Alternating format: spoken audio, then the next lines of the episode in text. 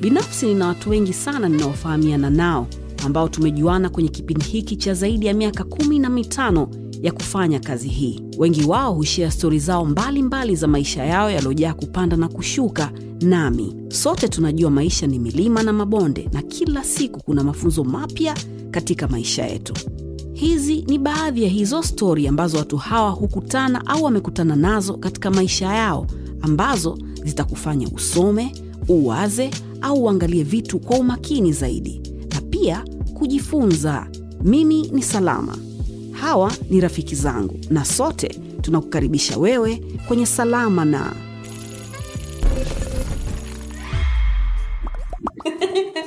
Hujambo, karibu kwenye kipindi ambacho huwa tunakaa na watu wetu ambao tunawapenda, kuwaheshimu na kuwaadmire ili tuwasikilize stori zao. Mimi nadhani ndo naenjoy zaidi, kwa sababu mimi ndo ambaye nauliza maswali. Popote pale ulipo, tunakushukuru kwa kujiunga na sisi. Karibu kwenye Salama na Masud Kipanya. Mambo assalamu alaikum. Waalaikum salam. Mzima Mimi Mantahof. Niko vizuri. She, kila siku zinavyozidi kwenda naona kama mzuzu unazidi. E, na muda mrefu sana sijaunyoa, na kwanza sijafurahia spidi yake ya kukua. Wakati mwingine napewa ushauri nizi, sijui nizifanye nini mm. Unafika mpaka ushauri wa kuzisuka, nasema E, wakati usiku unalala, si amna mtu anakuona "Ah, nazisuka e, unaambia waifu mmojawapo awe anakata? Kidevu kinauma, hapana. Siogope anakata tu hapo ana lakini nafikiri nachotakiwa kufanya ni kuzitrim. Unatakiwa ukate haya matoleo ili matoleo yapate kutoka. Unajua ni kama mti, neno. mti Yes. ukitaka ukuu unatakiwa una utrim namna hii. Nafikiri kuanzia leo nitakuwa nafanya hivi. si kama nywele za sehemu za siri pia au ndevu wanasema kama hivyo. Lakini za sehemu za siri sasa binafsi. Mimi kwenye makwapa sina nywele nyingi. Na kwa sababu ambazo ziko nje ya uwezo wangu growing up nikuwa nasema "Ah, mi nataka niwe na manywele mengi kwenye makwapa mpaka mikono inafanya hivi. Kibouncer. kwa hiyo nikawa naambiwa ninyoe. Nimenyoa amna kitu Hamna kitu. sometimes. Mi pia za kwangu hazioti sana za maeneo mengine ukiondoa. Kwao nafikiri kiasili mimi si mtu wa nywele nyingi. Umeona? Mm ndio ndomaana hata hizi hapa zimejitahidi kufika levo hiyo. Lakini kwa mfano maeneo ya ni naweza nkakaa muda mrefu sana. Maeneo huku kwa mfano mpaka za kwenye kundu. Sio kama za chris unamjua chris kwa hiyo ziko vizuri haziendi sana. Mm. okay. Kwa hiyo hata swala la viwembe kwako sio sio bajeti nyingi haiendi kiukweli nani kabisa sehemu zote. Sawa karibu sana. Asante sana. Habari za siku nyingi? Mungu anabariki. Na wewe? Eh, sija kuonana tunaonana. Ndio. Eh, aki tumetoka mbali sana unajua. True story. Yeah. Unataka uele, uelezee watu tumetoka wapi? Hapana. Okay. Hapana. Hiyo hiyo wewe ndo unatakiwa useme. Ah nikadhani unataka ku- kutake over. hapana, nafurahi tu kwa sababu ukiona watu ambao mnazungukana nao wanafanya vizuri.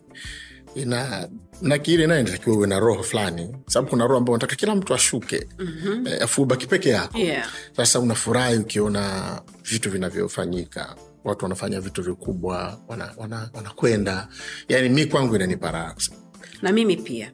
Nataka nianze kwa kuelezea kitu kidogo ambacho nimejifunza kama miezi miwili iliyopita. Mhm. nikutana na jirani yangu ambaye nilikuwa naishi naye kama miaka sita saba. Mm, akawa naniuliza naendeleaje? Nice guy. Mm, and then katika maongezi maongezi yetu akanaambia bana unamkumbuka fulani nikaambia hapana akanionyesha picha yake. Nikaambia yeye namkumbuka. Akanaambia amejiua. Ehe. ni mtu ambaye ulikuwa unafahamiana naye? E, sifahamiani naye yani namjua. Unamjua, eh, okay, kwamba okay. huyu, ni- huyu ni yeye. Eh, akanaambia salama. Swala la mental health ni, ni, ni kubwa sana lakini hatuzungumzii. Yeah. na mimi na rafiki zangu baada hili kutokea tumeamua kujitengenezea kama kikundi. Mm, kwa sisi ambao tuna umri mmoja na pengine wadogo zetu. Mhm, kama tuna uwezo wa kwenda baa tunanunua pombe usiku kucha mm, lakini mshikaji wake akupigia simu akuambia naomba laki mbili una, una sita au inakukera mm, nadhani sio jambo la busara. Mm. sisi inabidi tusaidiane mtu anapokuomba laki mbili e, ukimpa haimsaidii tu yeye. Mm. inamsaidia yeye na familia yake na watu kama hao kama kijana unadhani tu, tuko tumejiandaa vizuri na kesho yetu wengi wetu hilo sasa swali ndiyo ninadhani Ka, kama kama vijana mm. sisi wa sasa hivi mm. ukiachana na wadogo zetu sisi ambao sahizi tuna majukumu kama una familia mm. una wake mm. una, una watu wengine ambao wanakuangalia mm-hmm. unadhani tumejiandaa vizuri na kesho yetu ni swali gumu kwa sababu nyingi. Moja manake mo, swali la kwanza ambalo linakuja baada ya hilo swali ni kujiandaa manake nini umenaelewa kwa sababu unaweza kwamba jiandaeni watu wasema sawa nataka tujiandae tufanyeje? Tuweke hela tuwe na akiba tuf, nini kujiandaa ni nini? Kwa hiyo kwanza kuna swala la watu kujua nini maana ya kujiandaa ambapo wengi wetu inawezekana hatujui kujiandaa nini. Mona mm. kwa unanielewa? Nakuelewa vizuri. E, yani kuna hiyo dhana ya kujiandaa. Kwa hiyo unataka nikuambie mimi kwa uelewa wangu kujiandaa ni nini kwanza? Labda. Okay unajua kama unapoangalia tv ama unawasikia watu wanasema anajiandaa kwa kesho yake Mm. kwa mfano kama tangazo la benki labda mm-hmm. eka akiba ya uzeeni mm. au hata tunapokuwa tunafanya kazi tunakuwa tunakatwa vitu makato kwa ajili ya, ya, ya mbeleni mm. so maandalizi kama hayo uwe na kitu ambacho kitakufanya uweze kuishi mm. na usiwe pengine ombaomba au usiwe tegemezi okay. sisi hatuna tabia ya kuwachukua wazazi wetu na kwenda kuweka kwenye nyumba za wazee waze. e, tunakaaga nao nyumbani mm. lakini kama kama kama kungekuwa kuna maandalizi kama ambavyo wenzetu wa nchi zilizoendelea wanafanya mm. ya mtu kuwa na akiba yake hata kama hata kama mtoto wake hajampeleka kwenye kwenye kwenye nyumba ya wazee huyo mm. mtu anakuwa na uwezo wa kuji- wa kujikimu mwenyewe okay. we, we don't have that so unadhani ehe sasa kuna mm, kuna namna manake kuna, kuna, kuna mifumo ambayo imetengenezwa ambayo kuna mifumo ambayo ni rasmi mm-hmm. Uh, ipo imetengenezwa alafu na mifumo mingine nadhani ni inayotakiwa aidha unaweza kuitengeneza kwa sababu kwa, mtu ambaye ameajiriwa iwe na yuko kwenye serikalini kwa maana kwenye serikalini ama kwenye uh, taasisi ya taasisi binafsi una ule utaratibu wa ile hela ambayo inakatwa. Sindio mm-hmm. kwa, kwa mfano kwenye sekta binafsi kuna asilimia kumi inayotoka kwenye mshahara. Unaitoa wewe inakatwa kwa inapungua na asilimia kumi anaitoa mwajiri. Kwa njia ya kwanza ni ile ambayo ile ni fedha ambayo anakuwekea mtu. Kwa sababu sisi tuna tatizo moja uh, kubwa sana. Sisi huku kwa mfano kwa sisi kurudi nyuma ku, kwa maana ya wazazi wetu. Unajua kwa sisi hatujafundishwa sana kuweka Yeah. akiba. Na kuna sababu pia. Unajua kuweka nacho uwe nacho cha kutumia na cha ziada uweke. Unajua, unajua mi mara nyingi huwa naangalia nchi zetu za kiafrika mishahara ni midogo sana. Yaani ukipewa hela wewe uitumie hiyo hiyo alafu na hiyo hiyo uweke mara nyingi huwa inakuwa mtihani. Kwa hiyo mfumo huu wa kuwekewa fedha unakuwa ni mzuri. Ingawa hata kwa mtu ambaye hajaajiriwa bado ukionge- ukiongea na mifuko hii ya hifadhi ya jamii inampokea mpaka mfanyabiashara wa machungwa. Kwa hiyo maana yake ni kwamba hapo kuna shule inabidi itolewe sana kwamba wafanyakazi ambao wameajiriwa wanaweza kujiweke, wanawe, wanawekewa akiba kutokana na ile hela yao. Na mtu mmoja mmoja as long as una- hata kama unalima hmm, wale ule mifuko ya hifadhi ya jamii wanakuruhusu wewe kusema unaweza ukaleta shilingi ngapi. Kwa sababu kuweka wewe mwenyewe na njia hizi tulizokuwa nazo ni mtihani. Kwa bado ule mfuko unasaidia kwa sababu ile hela huwezi kuichukua kindezindezi mona sasa elimu hiyo ya kujiandaa um, kuweka kwa watu ambao wameajiriwa inawezekana lakini kwa watu tunaojiwekea wenyewe. Njia ya pili inakuwa sasa ya kuweka lakini sio kuweka fedha.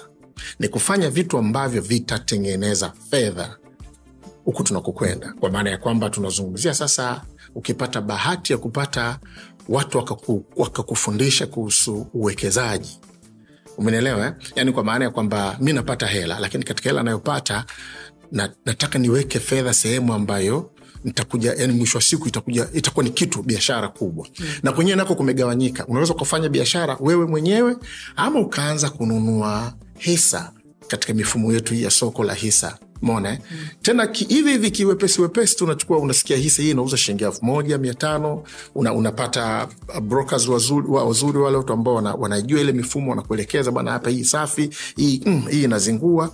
Kwa hiyo kote kule unajifunza kuweka tena huwa ni hela ndogo ndogo sana lakini hela ambazo zinazunguka unakuta kila baada ya mwaka au kila baada ya muda fulani mnaambiwa kuhusu mwenendo wa wa- wa- wa uwekezaji uliofanya kwenye taasisi husika. Sometimes unakuta unatoa dividend yani gawio lile unaweza ukalichunia likawa linazunguka linajaa. Kwa hiyo pia ile ni njia nzuri. Kwa hiyo siku hizi kuna njia nyingi sana zimewekwa mpaka kununua hizi bonds hati fungani ambazo nenyewe unakuta za miaka mitano miaka kumi mnipata? Ku unachukua unaweza kuna, kuna benki moja sitoitaja imefungua hapa sasa hivi. Na kila mara huwa inafanya hivyo. Unanunua wanaanzia laki tano unaweza ukanunua zile. Kwa hiyo kuweka maanake kesho inafanywa kwa utaratibu huo. Ima kwa kutumia mashirika ambayo yametuajiri yanatukata yanapeleka ingawa wengine hawapeleki shubaha miti au kwa kuwekeza kwenye biashara we mwenyewe ingawa mara nyingi biashara inahitaji sana uangalizi yani uwepo pale. Sasa kama umeajiriwa inakuwa ngumu unakuta uwepesi mwingine ni kuwekeza kwenye mifumo ambayo unaweza ukanunua hisa ama ukanunua bonds hela yako unakuja kuikuta. Okay. sasa hiyo elimu tu- tunaipataje swali zuri sana uh, makikila serikali serikali eh. Eh, umeelewa eh? na nimwambia mtu twende mjini ukaniishi serikali iko wapi mi, media vyombo vya habari yani zani salama wewe hapo una nafasi kubwa mimi ni nafasi kubwa sana. Yani sisi tunatakiwa tuwaletee wasikilizaji wetu watazamaji wetu mambo unaona hichi nilichokisema? Kuna mtu naamini tumemwamsha. Umenielewa eh? kwa sababu wote tunajua kuna namna ukifika pale ukibahatika kufika sabini sabini na tano themanini alafu kushoto kweusi kulia kweusi unaongea peke yako. Menelewa eh? sababu huna, huna nguvu za kufanya mishe yoyote. Menelewa kuona kwenyewe huoni vizuri. Menipata kutoka ukisema uanze kutembea unaweza ukajikuta unagongwa na magari. Kwahiyo unakuta unakuwa mtegemezi. Sasa pale usipokuwa na kitu unakuwa mtihani. Kwa hiyo elimu ni kupitia mifumo kama hii. Yani vipindi vyetu vya tv vya redio social media kila anayejua kitu akiseme kitu. Umeelewa? Yani hizi fursa nyingi ukizisikia hapo kuna uwekezaji nenda. Kwa sababu mimi kuna wakati niliwahi pia kujuta. Kuna kuna mifumo fulani niliishiriki kuianzisha. Umeelewa? kwa sababu mi wananitumia sana kutengeneza michoro kwa ajili ya kuweka vielelezo kwenye issues mbalimbali mm. kuna taasisi ambayo na yenyewe pia sitoitaja ilikuwa imeanzisha utaratibu wakati naanzisha utaratibu bei ya kununua mfano wa hisa kwa wakati huo my friend ilikuwa ni chini mno lakini miaka nimekuja kuangalia miaka sijui kumi kumi na ngapi baadaye kumi na miaka mingi karibu miaka maki sahivi inafika miaka ishirini mm. Yani kama ningekuwa nimenunua my friend ningekuwa na hela nyingi sana. Kwa hiyo elimu utaipata kuna watu ambao wanapata lakini saa ah bana mie yainihusu bana ya fulani hapana inakuhusu. Kwa sababu huwezi kujua utaishi kwa muda gani na hatujui mbele itakuwaje. Okay. Sasa hapo hapo umenijibu. Nimependa jinsi ambavyo umenijibu.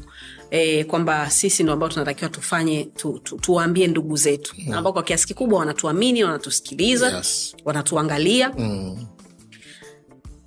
Kuna ishu za scam Mm. sawa eh? wapigaji Ehe, ambazo zipo duniani kote yes au sio unaweza uka- ukaaminishwa jambo e, ukaenda ukachukua akiba yako yote ukaenda ukaweka pale alafu mm-hmm. baada ya miaka miwili mitatu unaambiwa bwana hamna kitu hapa mm. au sio yeah. nafikiri hiyo pia ishawahi kutokea kwa wazazi mimi growing up nakumbuka kuwa kuna kashfa kama hizo mm. mama yangu ameenda kuweka hela sijui sehemu gani baadaye wakaambiwa kwamba bwana hiyo ilikuwa sijui nini hewa wana- enzi hizo walikuwa mm. wanaita hivyo. Mm.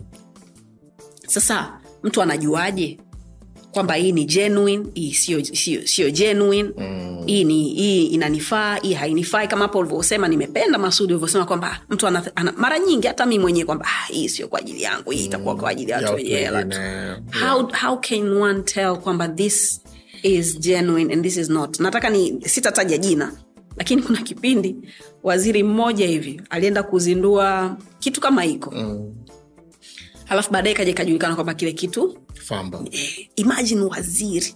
Yeah. hakujua naye. Sasa unajua kabla hata ya kujua ipi sahihi ipi sio sahihi kwanza kuna swala moja ukae ukijua. Kitendo cha kuchukua hela yako kuipeleka sehemu sawa. Maanake kule, kule hakuna miujiza. Sifikiri ile hela inaenda inafanywa papala papala pap inazaa. Hapana. Ni hela ambayo inakwenda kuzungushwa katika mifumo ya kibiashara. Na katika hii mifumo ya kibiashara kuna kupata na kuna kukosa. Kwa hiyo usije ukafikiri kila utakapoweka hela huo unakwenda kupata. Kwanza lazima knowledge hiyo uwe nayo. Bahati mbaya sana wanaotushawishi kuwekeza huwa hawatupi upande mbaya. Wanatuambia tu yani umeelewa eh? lakini ukweli ni kwamba popote unapokwenda ile ni, ni biashara. Unaponunua hisa kwenye kampuni a ya mawasiliano au sijui kampuni b sijui ya vitu gani ina mwenendo wa kibiashara ambao unakwenda. Umona eh? ambao wakati mwingine wana wana wana wana wana, wana wana- wanavuka lengo wakati mwingine hawavuki lengo wala hawapati hasara na kuna wakati wanapata hasara. Kwa taarifa yako wewe ni sehemu ya ile kitu. Wakienda juu umo wakibaki kati umo wakishuka umo na ndio maana wenyewe kwenye hizi taasisi kubwa kunakuwa kuna mikutano ile ya kila mwaka ya wanahisa. Mm. ku- wana, wanapata kujua. Mustakabali. Mustakabali tunakwendaje na, na, na watu wanakwenda pale sasa nitarudi kwenye pointi ya pili kwenye kujua. Kuna ku- ni muhimu sana kutumia wan, ni kama madalali hmm. brokers watu ambao wanakaa katikati yako wewe unayetoa fedha mwekezaji na taasisi ambayo inafanya ile shughuli. Hawa ndio kama au financial cons, cons, cons, cons, consultants tunaelewa hmm. ambapo kuna watu ambao wamesomea wanajua hivi vitu. Sawa? Kwa hiyo maanake ni kwamba unawatumia watu na unapokuwa katika mazingira haya ya mkutano umefanyika wa pili au watatu alafu kila ukiangalia unaona mwelekeo sio unaweza ukashtuka mwingine anasema bana mwanangu hii ngoma kabla haijagonga chini acha tu na, nauza hizi hisa zangu. Mona eh? ili angalau anaweza akarudisha hela kidogo au akarudisha hela iliyozidi kidogo. Menipata kwa sababu ishu yenyewe pia ni ya ni kama bahati nasibu kwa sababu hujui mwelekeo wa masoko unakuwaje. Kama kubeti. Eh, kama kubeti. Unaweza ukauza afu kasikia bum kesho kuna ishu imetokea wale jamaa wameshuti. Umenelewa kuna watu walianza waliwekeza kwenye kampuni za magari ya umeme za kule. Umenipata kitendo cha, cha, cha, cha yule bwana kuwa namba moja maanake kuna mkwanja wanaotokea kuna watu wamefaidika sana na wanafaidika. Kwa hiyo ni, ni, ni biashara kama biashara nyingine pamoja na kwamba huifanyi wewe. Sawa? Kwa hiyo nikija kwenye swala la tunajuaje ni muhimu sana kitu cha kwanza lazima upate utafute taarifa. Ili upate maarifa. Kwa sababu taarifa ndo ina maanake taarifa ni kitu ambacho ulikuwa huna unapewa unapata kujua maarifa ni kujua. Kwa hiyo lazima utafute taarifa ili upate maarifa. Sasa wewe unampataji mchumba? Kwanza tuanzie hapo. Hivi unaenda tu hey, njo njo njo hapana. Mara ngapi tunakaa tunafukuzia tunasikilizia tunaangalia tunakwenda vipi? Tena huko nyuma ilikuwa unauliza ukoo wenu una- unawaangalia ukoo ule umekaaje? Umenelewa ile? E, baba yule vipi? Ah, yule bana bana wale wana asili ya ugonjwa fulani wale wale sio wale.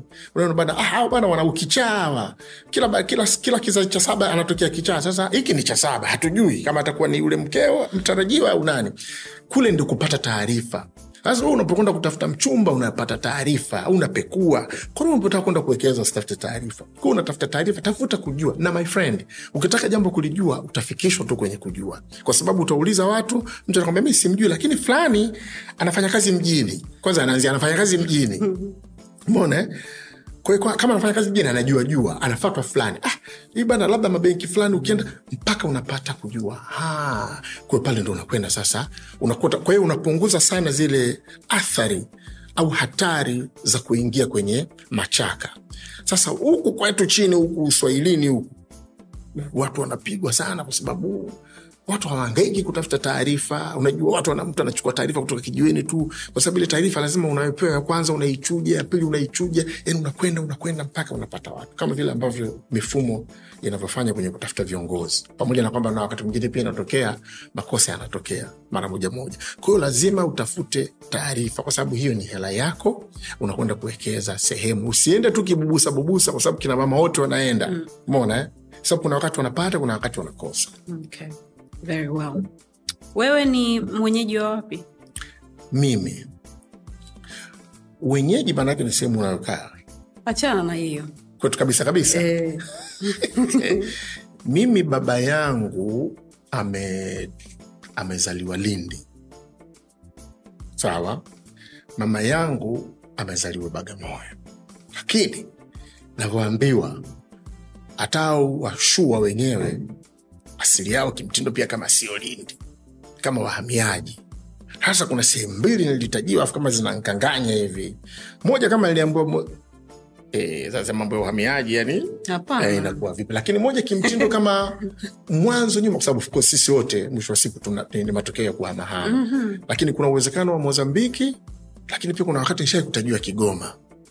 Umeona? Mm. tuyaacha kwa upendo bi mkubwa wao ndo nafahamu kabisa kwamba baba yao tu. Sawa?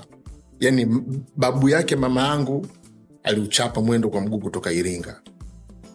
Alikuja yeye na ndugu yake wakaja wakatokelezea mitaa ya pwani. Mone mm. pale uh, pale waka, akaoa pa, akaoa. Mone tena tena kuoa kwenye nafikiri kulikuwa kuna nasaba ya uzanzibari pia. Akaoa pale mara akatokea bi mkubwa.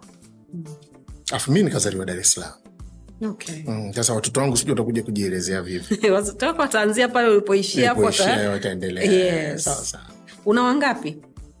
Na watoto wengi sana. Na watoto nane. Mashallah. Mm, wa kwanza ndo alikuwa malcolm. Malcolm. Okay. yes. Alikuwa na miaka mingapi? Malcolm kwa sababu malcolm ni wa tena tatizo hilo nalo la kusahau. Sio kusahau tena ya kutojua kwa sababu kuna kusahau uliambiwa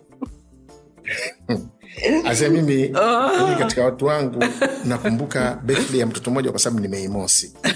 Kwa ikifika mei mosi ah, wewe sikukuu yako hiyo. Lakini walio wengi yani napata navuta navuta alafu sometimes nayayusha. Yes. Kwa- hiyo malcolm kwa sababu malcolm malcolm elfu mbili au elfu mbili na moja uelewe sio kwa sababu ya labda ah, masudi anaanza kuzeeka yani sijui lakini nahisi kama si kila kitu asante. Nashukuru. Um, kuna video nilikuwa nimeiona ya marekani mtaani. Unajua zile video za mtaani zile za kuchekesha chekesha? Mm. mtu na mke wake na watoto wao wawili yule mzee hajui lolote kuhusu wale watoto wake. Hajui wako darasa la ngapi. Sawa eh? hajui walizaliwa lini. Ha, yani hajui kitu chochote. Mm. na yani mwisho wa video ni kwamba sio kwamba yule mzee hawapendi watoto wake. Hapana. Na sio kwamba hana akili. Cheka ulivyopenda kwa sababu nataka mtutue kwenye kundi la watu wasiokuwa na akili. Sio kwamba hatuna akili. Sasa imagine nataka nijue upande wa pili wa, wa, wa wake zako sasa. Mm. Wao wanalichukuliaje suala la kwamba wewe hukumbuki birthday za watoto wako? Hizo za kwao zenye shida. Lakini kinachonisaidia nimegundua sasa nafanya ujanja mmoja. Masudi, you have a smartphone man. Hizi nida hata hizi nida hizi zinasaidia sana sababu unaita nida yake.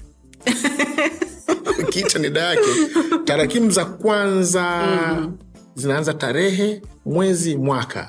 Eh, kuna ngoma moja juzi kati hapa nilisevu yani nikaonekana genius. Unakumbuka ka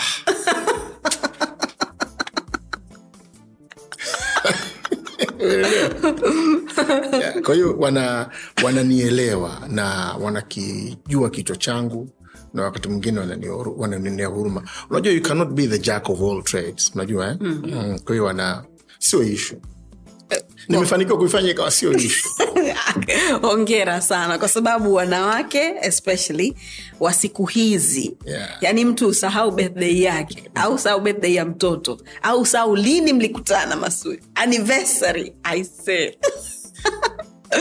tungeenda kwenye ishu nyingine za kiuchumi usiende kwenye anniversary. Tuende kwenye ishu nyingine ambazo nadhani bado bado usalama una issues nyingi sana.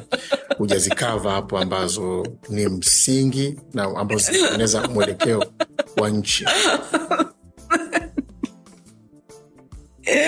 Sawa. Anniversary? Kusherekea lakini? Ili ya kukumbushwa kwamba bwana ni leo. Eh, una inakuwa ishapita.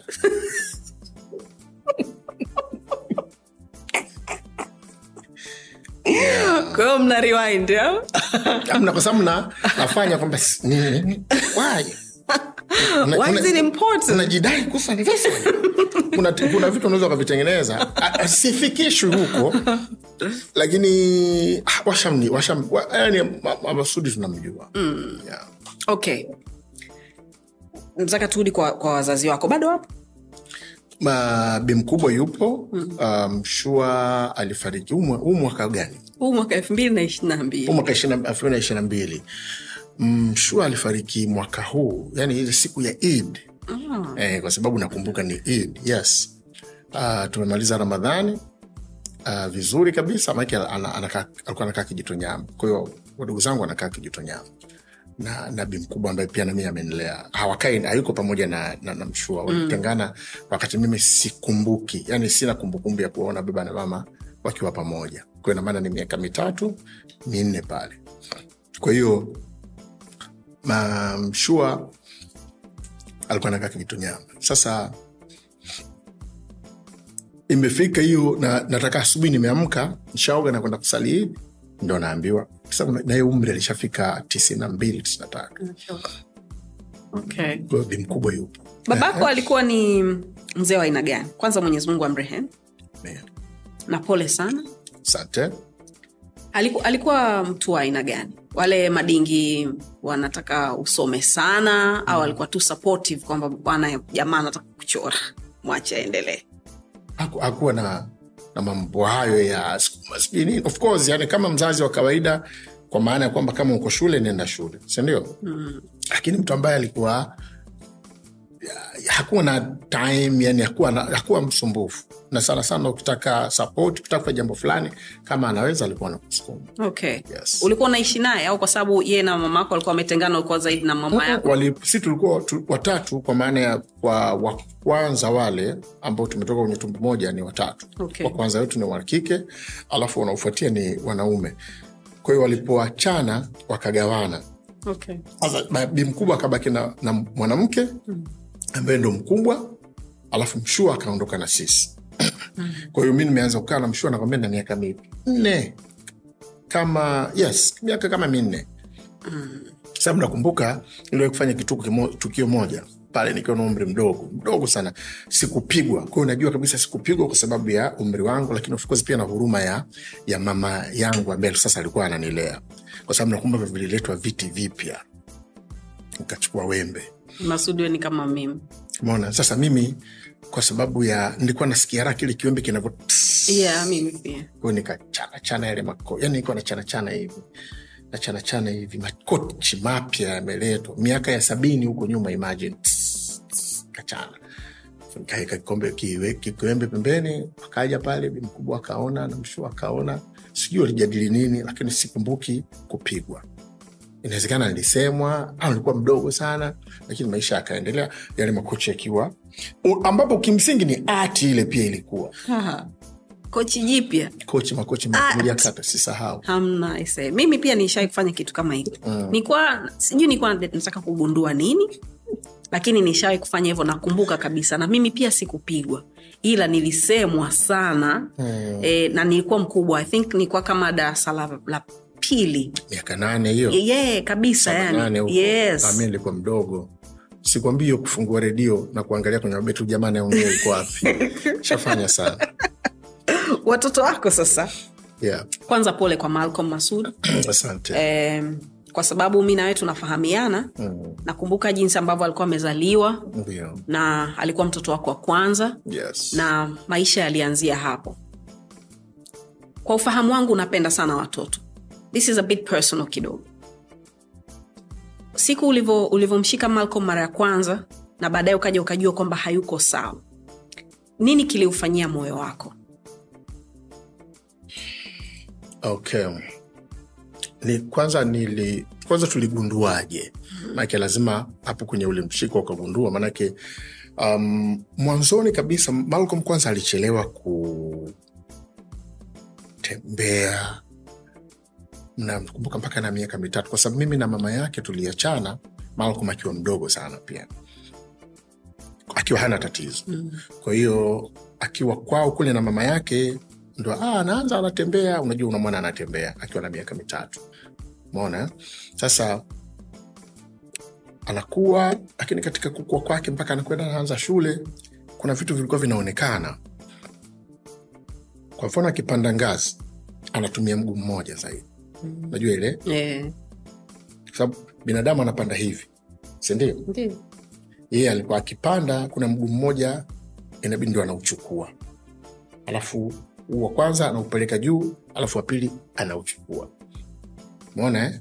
alafu hata darasani kuna wakati akawa kama ana problem hivi ya kuelewa nakumbuka kuna wakati niliwahi kumchapa of course hujui mwanzoni mona eh? anakwenda alafu kuna wakati akawa akiwa anacheza. Unamwona ana sana kukaa. Kwa sababu yale maradhi unajua ni, ni, ni, ni, ni misuli. Na kinachotufanya tufanye yote haya ni muscles, misuli. Kwa hiyo yeye ndo, ndo, ndo dalili za mwanzo hizo akawa akiwa anacheza ana avoid sana kukaa. Kwa sababu akikaa unamwona anavyo kunyanyuka umeelewa eh? zote hizo zikaenda mpaka vitu vingi vilivyotokea tokea mama yake siku moja akawa ameenda naye ccbrt ndiko pale ambako ukaanza sasa kugundua. Sasa unajua mnapopewa taarifa kwa sababu haianzi tu moja kwa moja kwa bumu amekaa kitandani. Mm. bana hapa bana kwa haya ni maradhi fulani haya. Alafu, alafu mnapewa mweleke wake itakavyokuwa itakavyokuwa itakavyokuwa. Kwa, kwa, kwanza kwa Malcolm hata kufika miaka hii ishirini ishirini na moja ishirini na mbili ni pia ni rehema zake mwenyezi mungu. Kwa sababu yako mazingira watu wanaweza kuambia ah, wengine hawafiki umri mkubwa. Umeelewa eh? Wengine hawafiki. Lakini pia nasikia wako ambao wanafika wanafika mpaka uzeeni wengine. Inatokea hiyo. Kwa hiyo sasa mii nilipokuja kujua nikija kwenye swali lako mimi niko nina namna namna yangu ya kuyachukua mambo na, na hasa kwa sababu ya imani. Uh, yani napata napoa sana kwa sababu huwa sina wasiwasi kwa mambo ya kidunia yanapotokea kwa sababu najua mimi sio wa kwanza kutokewa na sio wa mwisho kutokewa. Na haya yote yanayotokea yamewekwa kwa ajili ya binadamu yatawatokea bina, viumbe manake Mm. nikisema viumbe maanake hata mti utakatwa sijipakata hivyo lakini maanake yamewekwa kwa ajili ya viumbe. Na ukienda deep unakuja kugundua ni vipimo vya kukupima na kukupandisha ama kukushusha kwa hiyo unakuta unapewa mtihani unapewa jambo gumu uh, kumbuka mtoto ni imagine mtoto wa kwanza Mhm. wa kiume unatamani ukuwe naye unajua unajua unapozungumzia miaka ishiri na mbili ishiri na tatu yani sasa hivi yani unajua ile yani mshikaji ana unajua labda amesha- ameshamaliza labda chuo piga ishu za kazi projekti zenu mnafanya yani mtu fulani unamtegemea. Sasa miaka tangu utoto wake namaana miaka kumi kumi na moja ame, ameshaanza kukaa chini yani hawezi tena kutembea. Kwa hiyo kusimama na yani kuna hivyo vitu. Kwa ni alafu wakati unamuona unawaona watu wengine watoto wao wanakuwa nao. Nataka uelewe namna ambavyo huwa ina waumiza watu wengi sana. Hapo- linakuja swala la why us au why me? Mnajiuliza. Sasa mimi huwa sijiulizi. Hivyo vitu sijiulizi kwa sababu navichukua navikubali.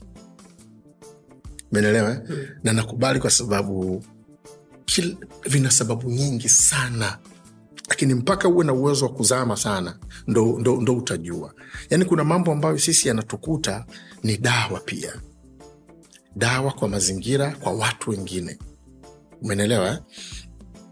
nakumbuka kwenye hizi katuni ambazo nachora kuna watu nimekuwa na, na waudhi unajua ukiona kwenye kitu tunachofanya ukiona kuna watu wanashangilia pia kuna watu wanaumia naendelea eh?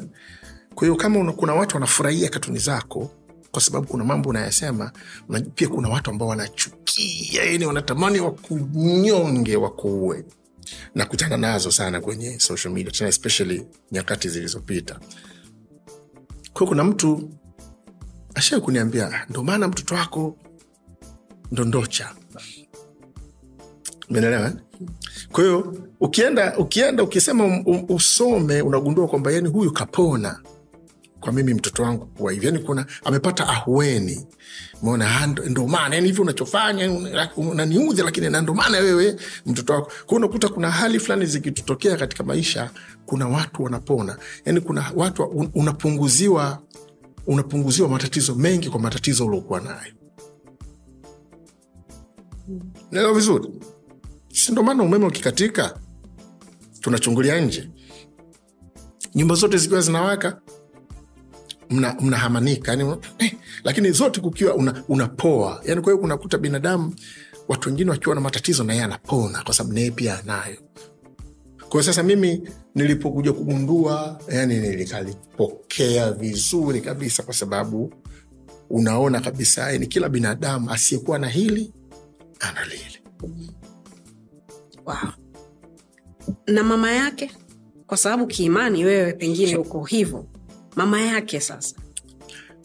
Mama yake naye nataka kuamini. Maanake nisiseme nimefanya hivi nimefanya hivi. Nataka kuamini hata mimi nilimsaidia. Menelewa eh? kwa sababu si tunaongea? Mimi na, uh, na, na, na, na, na mama malcolm. Unajua mkiachana kwa sababu mara nyingi tukiachana tatizo ni mwanaume. Kwa mii ndo jitu baya Uh, mtu yote of course yani, yani unajua mtu unakuta anategemea alikuwa anate- mtakaa mtaishi mona eh? kwa kwanza ifahamike yani siku- na mama kwa sababu mtoto alikuwa anaumwa. Ilikuwa kabla hata hatujamaa kitu baadaye sana ikiwa na miaka mi tano sita mwenzangu ana kumbukumbu mzuri kwa hiyo tuli, tulipoanza mkitengana yeye anakuwa ikuku na mtoto sawa kibinadamu unajua huwezi kufanya sawa kwa, kwa asilimia mia moja. Unaweza kuwa unapeleka hela lakini sometimes unapeleka hela unachelewa peleka hela sindio uh, sometimes hivi na hivi na hivi. Mambo mengi mengi. Kwa hiyo kuna wakati tukawa kama tuna ukawa kuna mvutano. Lakini siku moja nikaambia sikiliza mshikaji wangu. Imeshatokea. Mi na wewe tukawa pamoja. Kama mtu na mkewe maanake si mtu na hawara yake mtu na mkewe na mwenyezi mungu akatujalia mtoto mona baadaye tukatengana lakini tumekuja mtoto wetu yuko hivi. Mimi nitaendelea kukosea. Mona nakosea naweza natuma hela inawezekana akaitoshi au nafanya nini miaka hiyo nyuma. Lakini mi ni binadamu kwa hiyo nichukue ili tukae sawa tukizozana au jamaa afanikiwe. Mona mm, mi nitakuudhi kwa sababu si- si- si, watu wa menelewa kwa hiyo basi nilimpa hiyo speech kwanza tukavunja zile hasira tukawa washikaji kwa ajili ya mtoto. Kabisa kabisa washikaji. Kwa tunaongea. Kwa najua anayoyapitia kwa nami nikawa najaribu sana kumpa dawa. Kumfanya ajue kabisa kwamba hakuna kuna mtu ambaye anachagua kupata mtoto wa aina fulani. Wote tunataka tupate watoto wazuri wakue lakini akitokea hivi unafanyaje? Unaona? Kwahiyo namini na, na, mimi jinsi nilivyokuwa nalichukua. Naamini nilikuwa namsaidia sana sababu lazima mtu umjazie imani. Lazima um- umwambie uende uende nje ya huu utaratibu wa kawaida. Lazima utoke. Kwa hiyo nilikuwa nikimsaidia sana. Na yeye akaja akawa very strong. Menelewa amefanya kazi kubwa sana kwa Malcolm kuliko mimi. Menipata kwa sababu yeye ndo alikuwa anakaa na mtoto. Menipata mm. maisha yake yalikatika kimsingi kama ni sawa kutumia neno hilo kwa sababu mm-hmm. yani, yani you don't have fun kama unavyo have fun watu wengine umenielewa eh?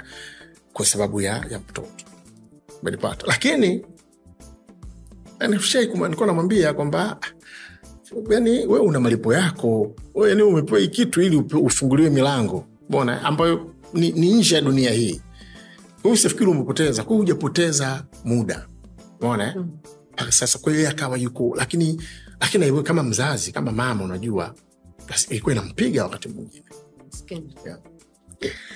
Um, tutakaa hapo kidogo kwa sababu Malcolm ni mfano mm. na sijui kama yeye alikuwa anajua kwa, kwa, kwa, kwa, kwa, kwa maisha yake ambayo yameishi Mm. alikuwa anawafanyia nini watu wengine kwenye suala la imani na courage na kujikubali na vitu kama hivyo yes. Mlikuwa stori gani mnapiga we na yeye? Na ulikuwa unajua kitu ambacho anafanya kwa watu wengine kwa haya ambayo nimeyazungumza mwanzo? Kabisa. Kwa sababu mauko mkafata tabia zangu mimi. Za ku elewa yani? Kukubali. Kabisa kukubali. Uh, kwa hiyo kwa sababu kwa sababu sio kwamba Malcolm kasoma sijui madrasa akapata sijui mashehe. Ah, ah, umeelewa eh? sababu Malcolm hali yake ilibadilika mapema sana eh. sababu Malcolm ali- ali- alipokuwa na miaka tisa au kumi alivunjika mguu. Tena mara mbili alipovunjika mguu ndo hakusimama tena. Yani hakutembea tena ndo akawa kita. Kwao amekaa kitandani Malcolm zaidi ya miaka kumi kwa hiyo utaona ni kitu ambacho amezaliwa nacho si kwamba amehubiriwa au amefanya nini. Mbona kwa hiyo nilikuwa najua anachokifanya na stori ambazo tulikuwa natia mine, mimi sijawahi kumwona Malcolm kama mgonjwa. U- vizuri? Yaani kwangu mi Malcolm hakuwa mgonjwa. Siku, sikuwa nikimchukulia kama mgonjwa. Na na yeye pia nilikuwa na nasema mbele yake kwa hiyo tunatia tuna, tuna, tuna stori zote za kishikaji za kawaida nikifika tunaongea mipango nini nini tunacheka. Umeona bana? Lakini nilikuwa naambia yani kuna time akitaka internet na namzingua simpi. Yani sikuwa namtreat kama yani mona kwa sababu sikutaka na yeye afil hivyo.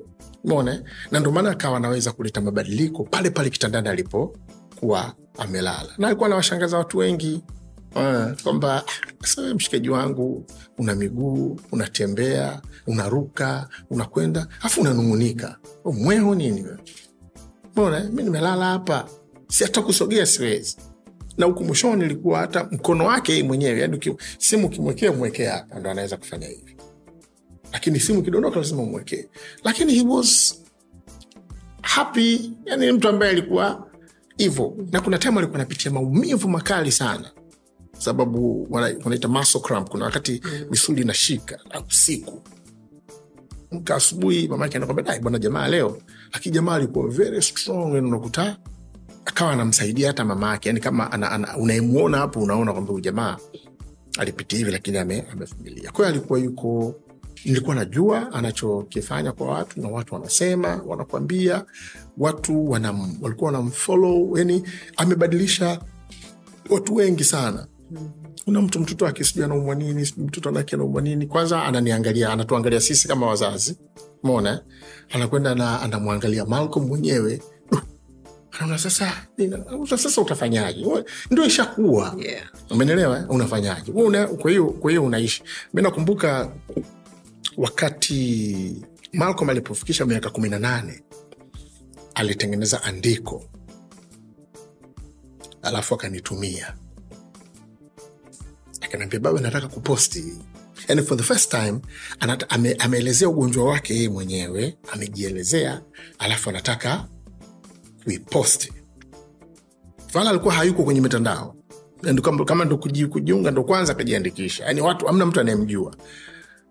Mone aliponitumia mimi kwa ubize wangu nikaipitia tu juujuu lakini sikumrekebishia. Nafikiri akamtumia mama yake mdogo. Mama yake mdogo akairekebisha ile lugha akaiposti alipoiposti nikaiona kwenye peji yake ndo kwanza amenanii nami nikaja nikairiposti ile. Ndio watu sasa wanaona. Ndio watu wote "Eh, eh, eh, wewe unajua sasa watu wananishangaa mimi. Kumbe we masudi una kumbe una mtoto yuko hivi. Malcolm najua watu waliwahi kumsikia kwenye vipindi vya watoto vya vya vya vya, vya ali- nilipokuwa nikienda naye kwenye vipindi vyangu. "Ah, kumbe malcolm kumbe nalikuja akatokelezea hivi ndo watu wanashangaa. Sasa kwenye kushangaa kwao ni kwamba kwa nini usemi? Naambia "Ah, sasa niseme kwa nani? Yaani ni niite waandishi wa habari niwaambie jamani mimi mna mtoto yuko hivi. Si watu wataniambia ah, mbona si pia tuna watoto namna hiyo? Eh? kweni, mlalamikie nani? Nimwambie ni, nimwambie nani unajua niko na hiki kitabu mm. takukabidhi baadaye utakiona. Ndiyo. kwenye hichi kitabu kuna sehemu ambayo kuna chapta moja nimeita why me. Yani si tukipata matatizo tunakuwa tunanung'unika. Yani mtu akiwa anauguza yani basi watu atataka mi ujue sipendi kuonewa huruma. Thats my problem. Kwa hiyo utataka mtu watu wote utachelewa kazini kwa sababu unauguza unatamani hata konda asikudai nauli. Hey, mefiwa mimi. Minauguza mina u... kwa sababu hauguzi peke yako salama. Yani hii hali uliokuwa nayo wewe kwa sababu sisi tulikuwa tuna mtoto afadhali. Salama kuna watu wana watoto yani ule mtoto kumchukua yani kwamba- kama vile kwamba inabidi yani unambeba unambeba na hata hata kuongea haongei yani unakuta mpaka pia hata uwezo wa kiakili uko tofauti. Wako watoto wa namna hiyo. Una mtoto unaweza kuzungumza naye. Una mtoto anawasaidia watu kwenye kuongea. Unatakiwa ushukuru. Yes. um, mwenyezi mungu akuweke masud sana na kareji yako ambayo unayo kwa vitu kama hivyo na vitu vingine katika maisha. Sasa hapo kwenye mwenyezi mungu kuniweka niombee pia yani niwe na umatemate nanelewa eh? Sasa unaenda tu huko yani niwepo na Nilikuwa sijamaliza dua, hapo sawa endelea. Basi naomba ujiombee. Ah, niombewe niombe lakini sasa hivi nisiwe tena ovyoovyo tena watu wananisifai yani meno sina nini. Okay. Hivyo. Mwenyezi mungu akuweke. Na nguvu. Akupe nguvu. Eh, za kimwili na za kiuchumi. Za kimwili na za kiuchumi. Aku, asiku, asikuondolee macho. Amin akupe akili zako akili zako ziendelee kubaki na kuongezea hekma zaidi. Amen. na moyo huo uendelee kuwa mkubwa sio ndani lakini uendelee kuwa mkubwa na uendelee kutusaidia na kututibu kama ambavyo unatutibu kila siku. Amen. Kitabu hicho. E, kumbukumbu yangu hiyo stori ya keki vipande vingapi? Ishirini sita. ishirina sita. Nimekuwa nikiisikia. Na nimefurahi kwamba imeenda kwenye kwenye kitabu. Mm. e, kwa kalcha yetu tena tunarudi. Sisi si wasomi sana yani was, wa kusoma. Yeah. Lakini waandishi pia si wengi mm. ni wachache kabla tujaenda kwenye kitabu hii hii- tabia nzuri ambayo unayo mm. ya kusoma na kuandika na kutuchorea na kila nini ni kitu ambacho umerithi mm. au ni interest tu ambayo ulipik wakati unakuu of course kuchora ni, ni, ni kipaji ambacho una unakitambua tangu utotoni alafu waliokuzunguka wanakusapoti unajua ile kushangaa de bwana da eh, bwana da. Yeah. huwa inasaidia sana ile kwamba "Da, jicho linakuwa kubwa kumbe nafanya vizuri unaendelea kufanya. Kwa hiyo kuchora ni, ni, ni, ni kipaji ambacho unakuwa nacho ila sasa unapo huku unapokuwa kuna vitu vingi unavifanya kwenye ku, ku, kunoa kwa sababu ndio yani, yani, ya, ziko sehemu nyingi ambazo unapita katika kuongeza kwa sababu kwenye kuchora swala si tu kuchora unachora nini mm. umenielewa eh? yeah. tukija kwenye kuandika mi na- mi najijua Eh, kwani naruhusiwa kusema kwamba najua sana kuandika unaruhusiwa mm-hmm. ila mvivu kwa mfano hichi kitabu niliki mwanzo ilikuwa ni dvd nilitengeneza dvd miaka kama kumi na tatu iliyopita. Umenielewa eh? Mm. alafu kumi na tatu kumi na nne iliyopita nilitengeneza dvd na, na, alafu ni- ni- tu watu nilikuwa naongea yani. Mwone yani badala ya kuandika nilikuwa naongea. Tukatengeneza dvd tuka- kwa watu wachache sana. Mm. kwahiyo baadaye nikaamua kuichukua yale niliyoyaongea. Kwa sababu yale mambo nilikuwa nayaongea kwenye ile dvd mi kila wakati nikiyaangalia salama mimi mwenyewe napona si nimeyasema mimi? Okay. lakini yanani- yananisaidia yanazidi kuninyanyua. Umenielewa? Kwa hiyo baadaye nikasema ah, kuna haja ya kuyachukua yale niyaongeze na mengine. Alafu niaweke kwenye kitabu. Kwa hiyo hiki kitabu ni, ni, ni, ni, ni, ni mimi. Yani kitabu hiki ni masudi. Namna anavyotazama mambo anavyofikiria. Umenielewa eh? uh, na kila kitu. Kwao nikaanza kukiandika tangu elfu mbili na mm, kumi na nane kumi na saba. Naandika. Hichi ni kitabu ambacho dvd ilitengenezwa wakati president akiwa jakaya kikwete. Nikaanza kukiandika president akiwa magufuli. Nimekuja kukimaliza president akiwa samia na kukiprint mona kwa hiyo ni namna yangu mimi ya, ku, ya kufikiri. Kwa hiyo si, si mwandishi mzuri sana kwa sababu nachukua muda sana.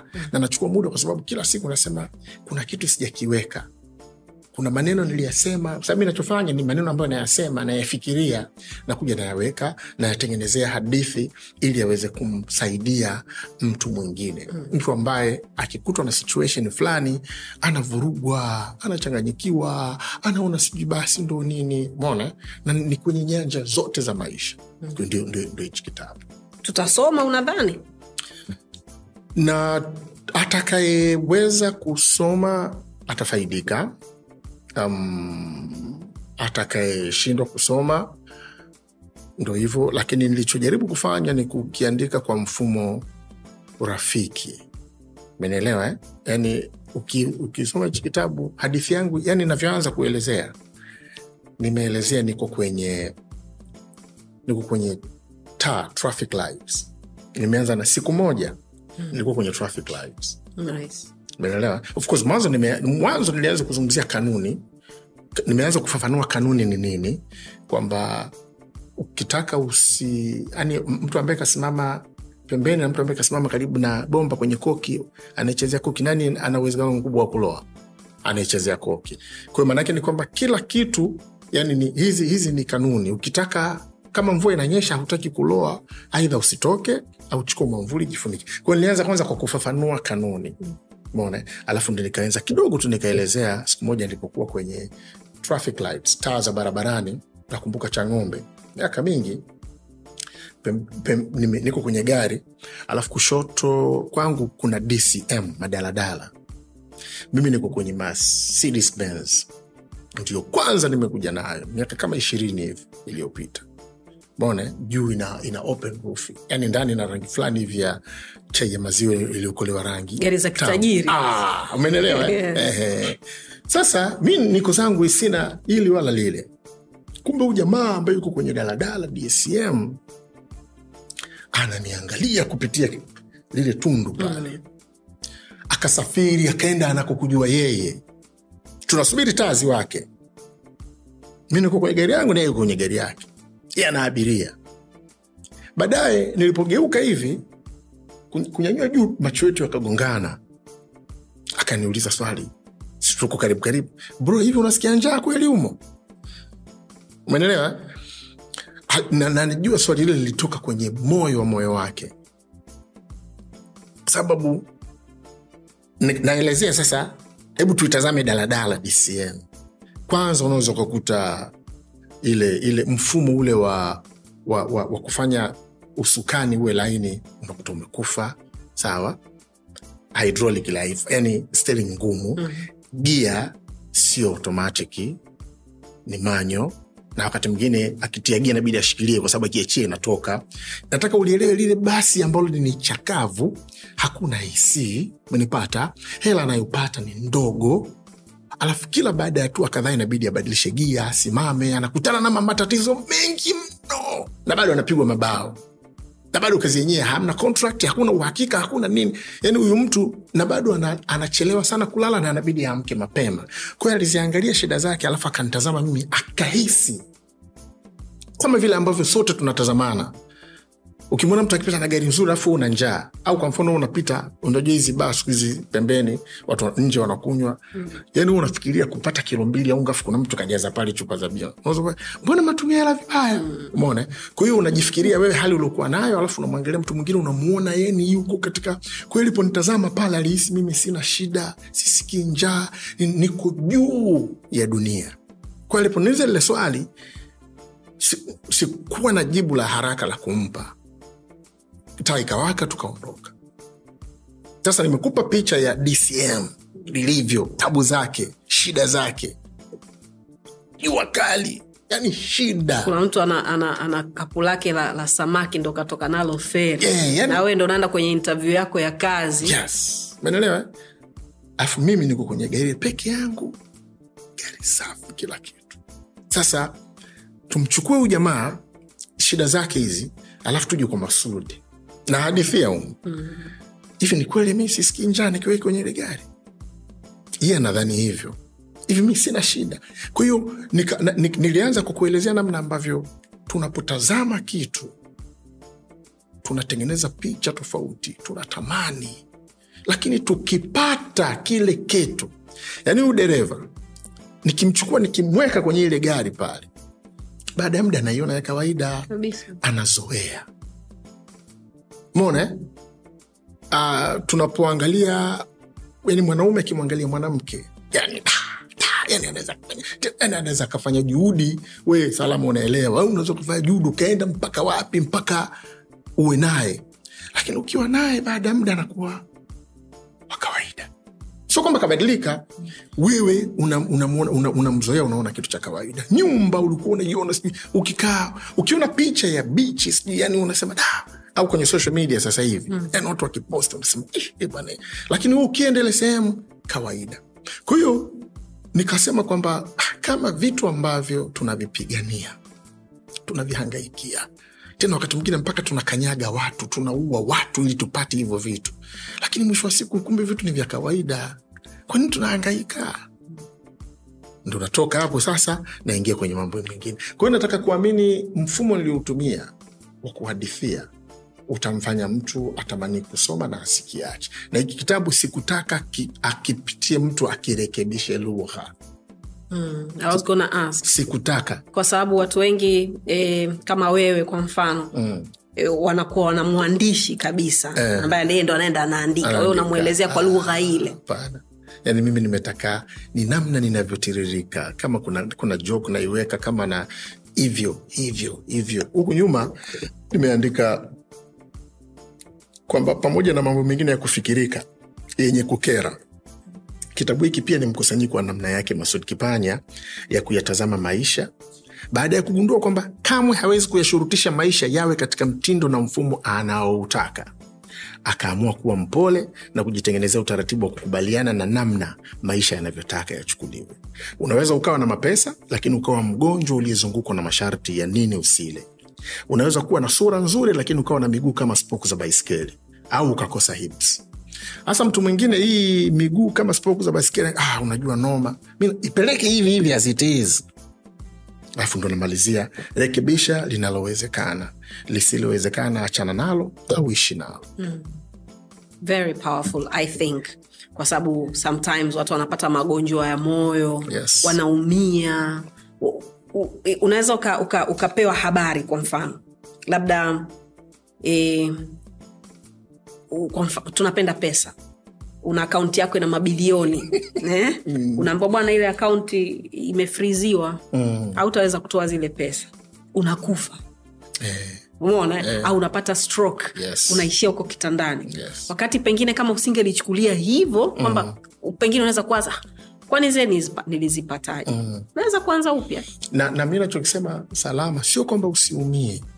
Ila ila yani haraka sana snap out of it. Yani yani yani kwa sababu sifikii mi siumii. Lakini course. haraka sana na naenda naenda nabadilika.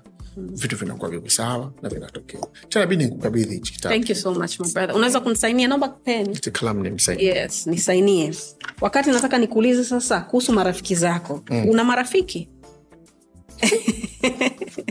Swali zuri sana. Asante. Bana mimi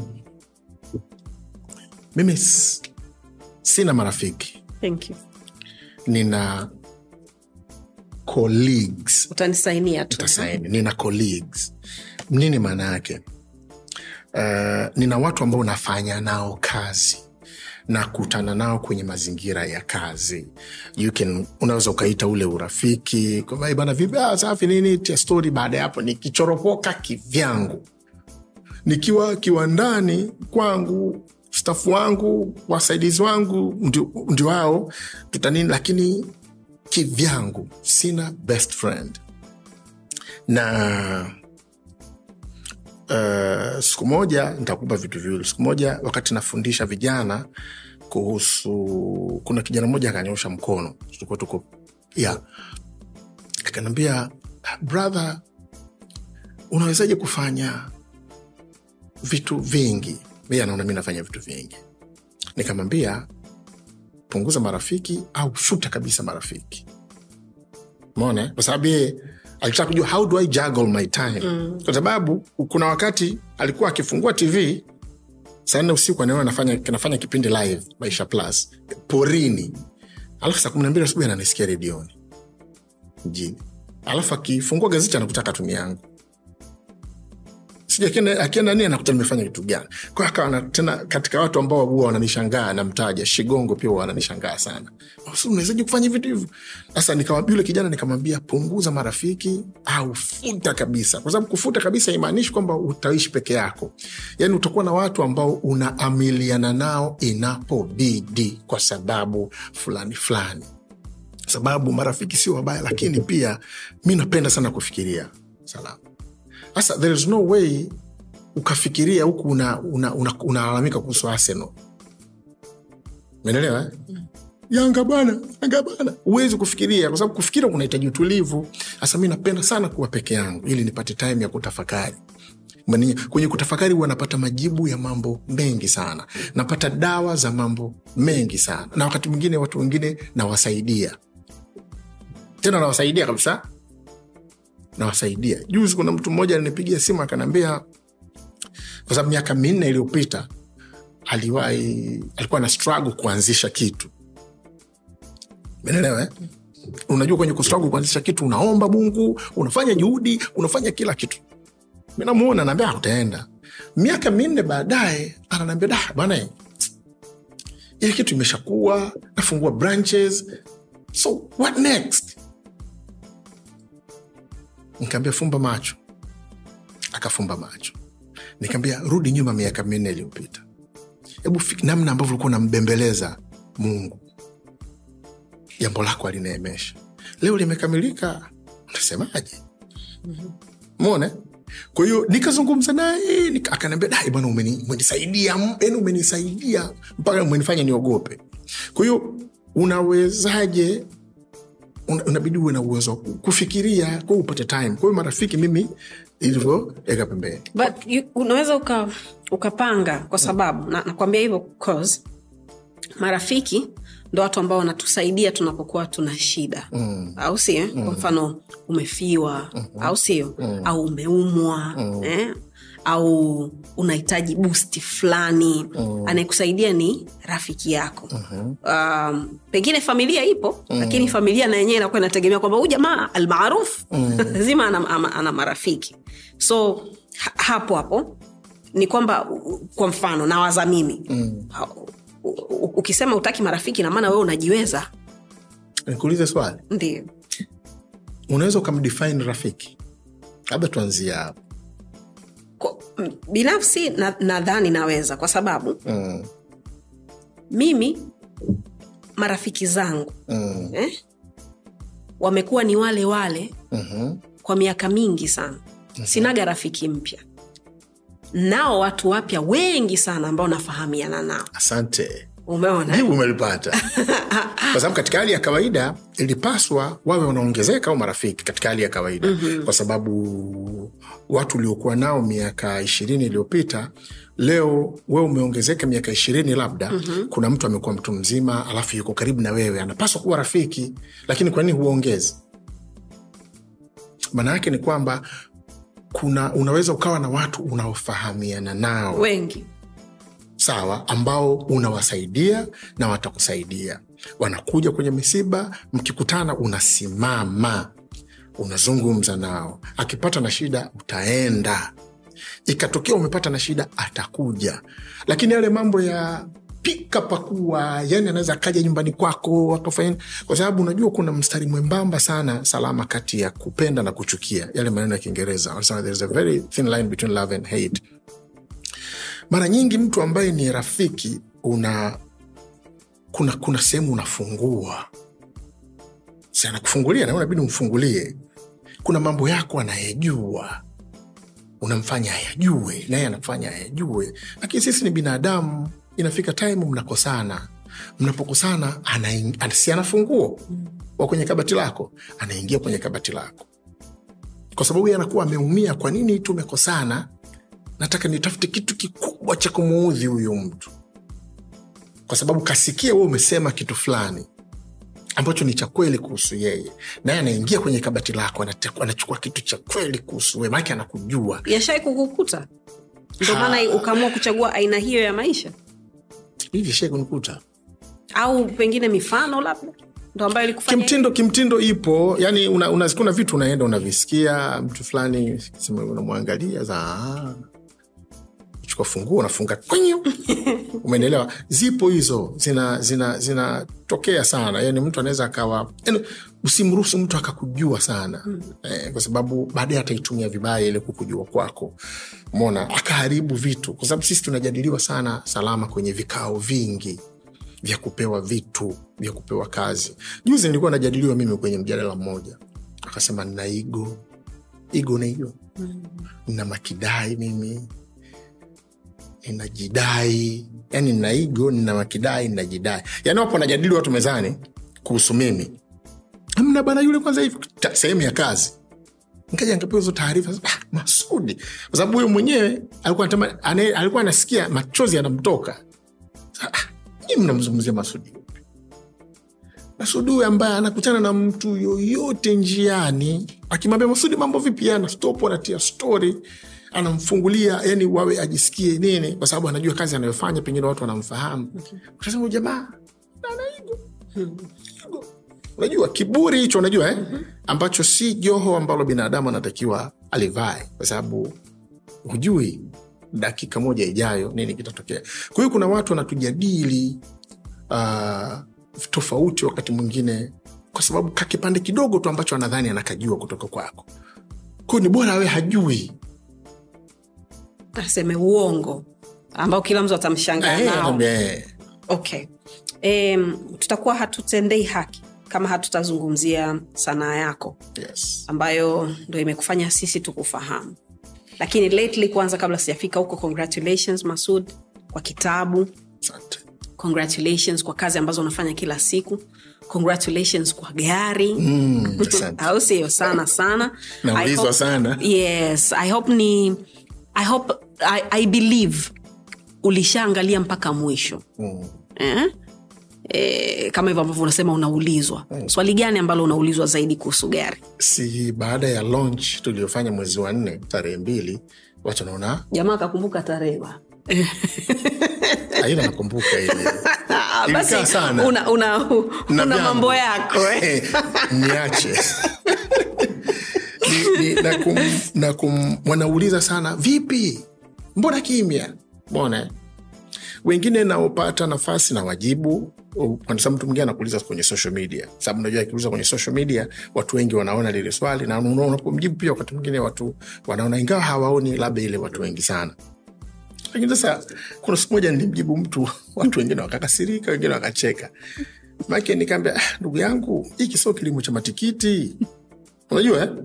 Kusema unachukua mbegu nakwenda unafukua unafukia. Ukifikia unachukua maji unamwagilizia. Afu unatulia. Unasubiri unaangalia juu mvua inakuja aiji unachukua maji yako unamwagilizia. Mara pap, pap, pap, tikiti limetoka lile pale unaangalia. Kariakoo sijui wapi. Ah, hii si tofauti. Hii kitu ni ngumu. Salama. Kuna mwingine aliniambia kwa nini usinge launch wakati kila kitu kiko sawa? Hapana. Ili jambo unapotengeneza a generational project it takes time. Inachukua muda. Kwa sababu ukimwondoa ukimwondoa tesla unaambua kiwanda chenye umri mdogo kina miaka tisini. Cha magari waliobakia mia mia na kitu huko. Alafu we ndo unaanza huko katika bara masikini katika nchi masikini katika nchi ya walaji tu. Huko katika nchi ambayo sisi tuna consume. We don't produce maki huwezi ukatuita sisi ni producers. Umeelewa? Labda wa maneno. Eh, sasa wewe unataka unaanza kuvunja miiko. Kwanza wenyewe watu wako kwanza wanashangaa. Mbona tafute matatizo? Tutakuja kukamatwa. Tutakuja kukamatwa na nani? Umeelewa? Kwa hiyo ni jambo ambalo linahitaji hela linahitaji uwekezaji wa akili muda maarifa ndo akili yenyewe um, fedha. Mona bana na, una, una, na, na mimi niko katika steji ambayo wanaokuamini hawana hela wasiokuamini wana hela. Yani mtu ambaye anataka akusapoti hana kitu cha kukupa. Umone kwa hiyo tunaendelea. Taratibu baada ya kutoka baada ya kulaunch tume, tuna, tuko kiwandani tena tulihama tumetoka sehemu moja tumeenda sehemu nyingine ambayo ni kubwa zaidi lakini taratibu tunaendelea kutengeneza. Na probably kama si mwaka huu au mwakani mwanzoni tunaweza tukakabidhi gari kama mbili kwa wateja wa kwanza. Alafu tunaendelea tena kutengeneza. Tunaendelea kutengeneza kimaskini kwa sababu hatuna mamitambo hatuna mavifaa hatuna hela nyingi. Kwa hiyo ni hela yangu mwenyewe mfukoni ambayo inaiweka sio hela ya mtu wala sio hela ya taasisi ya fedha. Na by the way watu lazima waelewe una hizi startup, startups yani huku chini kwenye kuanza my friend huku hakuna business plan hakuna strategic plan haku, yani huku ni hustling. It all goes out of the window. Unaweza ukawa nayo alafu yani haifanyi kazi. Yeah. kwa sababu business plan ni urembo mtu anaandika ya itakuwa hivi. Lakini reality ikoje? Kwa hiyo huku chini ni hustling una hustle unaamka asubuhi unakwenda mnalisongesha mnapiga hatua. Sometimes unaweza kuna siku inatokea salama unaona kama giza hamna kinachoenda. Crazy. Eh, nimependa jinsi ambavyo umeelezea cause ina makes a lot of sense. Mm. eh, jinsi ambavyo umesema viwanda vi, vi, um, ukiachana na tesla mm. vingine vyote vina miaka sabini mia na, na hivyo. So litakuwa tu inshallah kwa rehma zake. Amen amen. So tunarudi kwenye, kwenye, kwenye kazi yako sasa. Yes uh, nilikuwa nasoma jana kabla ya kuja hapa. E, na nilikuwa naangalia baadhi ya kazi ambazo umeshawai kufanya ambazo zinafa- zina, zinaonekana kwenye, ziko kwenye mitandao. Najua unakumbwa na matatizo mengi. Sometimes ushawai kukamatwa kutekwa sina uhakika. Lakini mambo mengi. Ndio. especially kwenye serikali iliyopita Yes. ambayo ilikaa madarakani kwa miaka sita.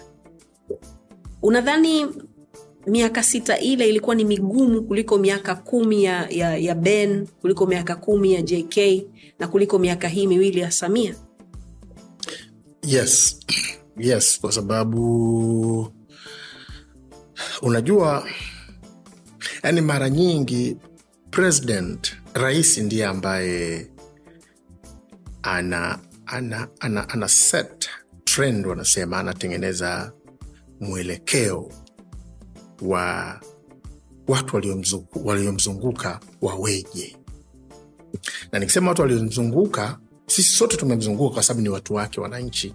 Lakini kuna wale immediate kuna wale watu ambao ndio wasaidizi watu wapo wale kama mikono yake ile. Kwa hiyo rais anavyokuwa ndivyo watu wanavyokuwa. Umenielewa eh? kwa sababu mimi mimi salama nimechora miaka mitano ya mwisho ya mzee mwinyi. Mm. professionally sawa. Nimechora miaka mitano ya mwisho ya mzee mwinyi. Alafu nimechora miaka kumi ya mzee mkapa. Nikachora miaka kumi ya jakaya. Alafu nikachora miaka sita ya magufuli kwa wote hao na hadithi zao. Katika nyakati zao. Umeelewa? Kwa jakaya kulikuwa poa. Najua nilikuwa na muudhi. Umeelewa? Eh? lakini yeye alikuwa poa. Kiasi kwamba waliomzunguka pia wanakuwa poa. Kwa sababu yeye ndo ambaye ana set yani mtu fulani yani mheshimiwa jakaya mzee jakaya ni mtu yani easy yani. Umenelewa haikuwa ishu alikuwa nachora na, nachora rejimu yake. Ngie zinaudhi kabisa. Mone mzee mkapa alikuwa kidogo kidogo alikuwa kali kidogo. Mone kwahiyo anaifanya na watu wanaomzunguka wanakuwa hivyo. Uh, mheshimiwa magufuli tunamfahamu alivyokuwa. Menelewa alikuwa iko serious na kazi yake. Alikuwa alikuwa ana, ana, ana, ana, ana, sio mtu wa kukuambia usifanye kitu fulani. Mone lakini kuna kitu alikitengeneza bila ya yeye kujua kikawafanya hawa watu wengine wawe tofauti kidogo. Kwa sababu wanadhani wanafanya sawa. Mwenelewa eh? Wanadhani wanafanya sawa. Sababu kuna wakati nilikuwa nikichora mimi nikichora katuni kwenye gazeti ikienda uh, kwanza sometimes kesho unakuta imerekebishwa imebadilishwa. Au haichapwi kabisa. Uzuri kwenye social media nilikuwa na uhuru wa kuchapa naiweka. Sasa nilikuwa nikichora kuna wakati nilikuwa naweka matangazo ya biashara. Kwa bum unakuta tu nakumbuka siku moja niliitwa kwa ofisi fulani kwenda kuongea kupewa kazi. Naelewa kaongea pale kazi nini nini nini ona bana? Bas kaondoka nasubiri kuitwa tupige kazi ile ni ishu ambayo inahusisha creativity yani ubunifu kwao walikuwa wananihitaji pale. Baada kama siku ya ngapi nikakutana na mtu akaniambia da bana umeniletea wageni bwana wageni? Eh, wageni gani? Akaniambia da ulipoondoka tu bana. Na watu wakaja ofisini wakaniambia masudi alifata nini hapa? Naelewa eh? masudi alifata nini hapa? Usifanye naye kazi. Kwa hiyo dili lika likakwishne lakini hata matangazo ambayo nilikuwa nafanya nilikuwa naweka kwenye kwenye katuni unashangaa una, unashangaa kwa sababu unaweka namba za simu. Wakati mwingine mtu anapigiwa simu kwa sababu njia moja kubwa ni ya ku- kudhoofisha kiuchumi. Kwa hiyo njia nyingine zikishindikana ni kwamba huyu asipate hela. Mm. huju anayetoa riski ni mwenyezi mungu. Unajua yani, yani hakuna namna ambayo unaweza ukafanya. Unaona? Lakini hawa watu hawakuwa wanatumwa mm. na president. Hajui chochote. Yes. Nimekwambia kuna namna unavyofanya unatengeneza mwelekeo wa watu wengine kujiongeza wakadhani wanafanya sawa. Unajua mtu unanielewa vizuri eh? vizuri sana. Yaani wewe ukiwa bos ukiwa mtu alafu una chawa wako. Sawa chawa wako anakuangalia wanakucheki hivi. Mm. Ukisema mfano mfano yani mimi yule mimi nani yule mimi ananiudhi mimi yule wa chance. Ah, kimoyo wana anamuudhi huyu anamuudhi basi. Subiri. Wanaenda wanamaliza kata. Akisema, mzee imeisha. Imeisha nini? Aliyekuwa na kuudhi is no more. Hata huyo bosi mwenye eh, sikusema mie mkamnani. Ah. Ona, na wakati mwingine hawasemi. Wao wanadhani wameondoa udhia. Unanielewa? Lakini hasemi yule mtu. Kwa sababu unakuta ni mtu tofauti. Mi nakumbuka siku moja nilikuwa niko class. Na wakati nilikuwa nafanya project management. Na nimekaa hivi najiandaa kuanza mtihani. Niona simu inaita. Hmm. eh, naona, naona hon dokta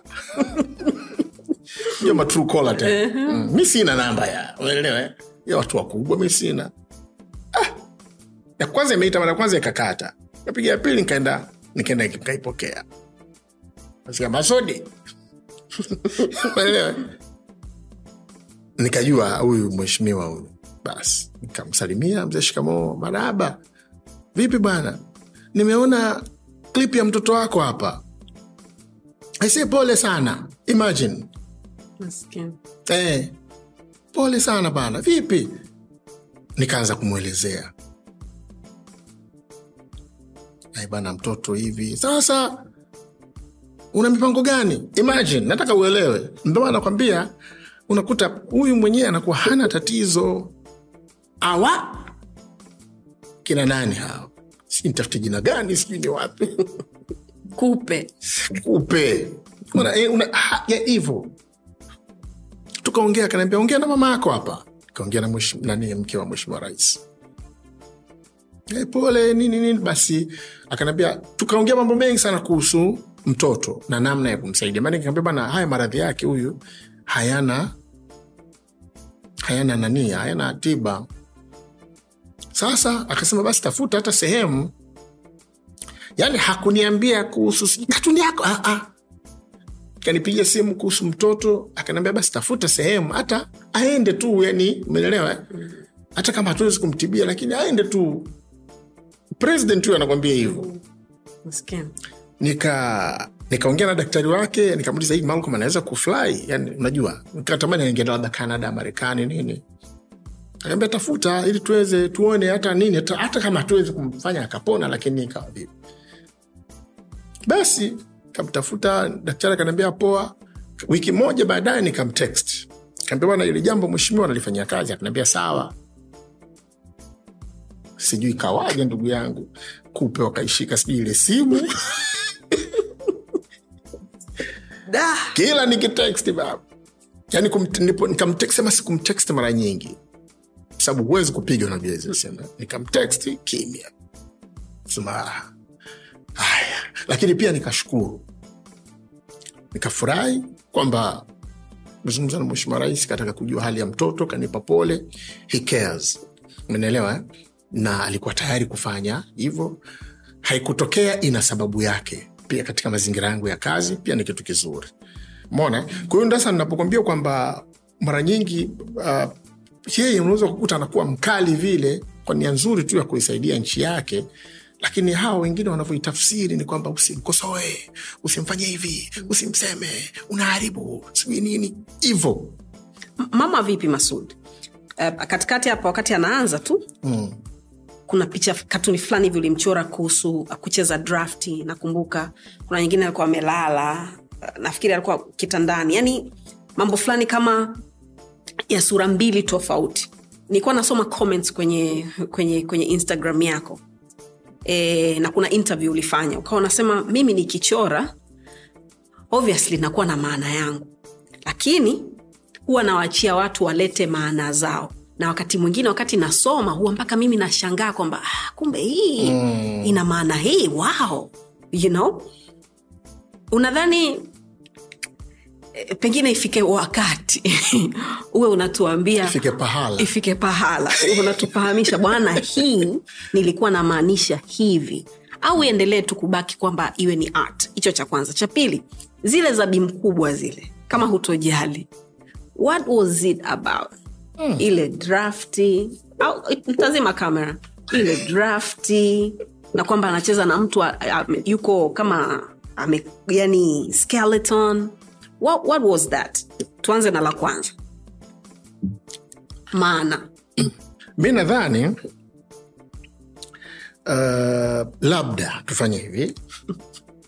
Labda baadaye nizichukue katuni nizikusanye tutengeneze kitabu alafu ni- nitoe ufafanuzi. Labda labda naona ingawa tena hautokuwa na maana kwa sababu muda ume, umeshaunajua kila haya mambo yana- yanapotokea wakati huo ndo yana, yana mantiki wakati huo labda. Lakini kusema ku, kuanza kufafanua ni, ni, ni ngumu sana. Hata hili swala lako la pili ambalo umetaka kujua maana yake. maana ya tena ile katuni samna aliulizwa na mtu mmoja ile ya ile ya, Ya draft. ya draft ile. Eh, what was that what was that? I think katika vitu ambavyo viliwahi kuzungumziwa. I don't know wendo unajua zaidi kwa sababu wendo mchoraji. Nadhani ile ilizungumziwa zaidi. What do you think? Na nafikiri. Nafikiri. Lakini sasa siwezi kusema. Sa pale kila kitu kina, kina maana pale. Hivi utaiweka watu waiangalie? Ntaiweka alex anasikia. Lazima tuiweke. Kila kitu kina, kina ni, ni kielelezo. Nikuonyeshe eh, kwamba labda nimeisahau. Naomba simu yangu. Pengine umeisahau. Unaikumbuka? Kumbuka kama kiganja cha mkono. Aya basi anaikumbuka. Naikumbuka of course naikumbuka. Ah, kabla. naikumbuka sana tena. Eh. sasa unajua sometimes unakuwa kama umeranduka pia eh? mm. yani zile details ambazo unaziweka lakini kila detail kwangu mimi na maana kabisa ninayo. Lakini siwezi kusema uwe ni ndugu yangu. Sawa. Mm. kuna kuna kuna swali hapa niliandika nataka nikuulize. Kabla haya mawili ya mwisho samani mtatusamee leo kwa sababu ujamaa alikuwa anataka atukimbie. Kwanza tukimbia sana? Tanzania yako tanzania ya kwenye ndoto yako eh? ni tanzania ipi?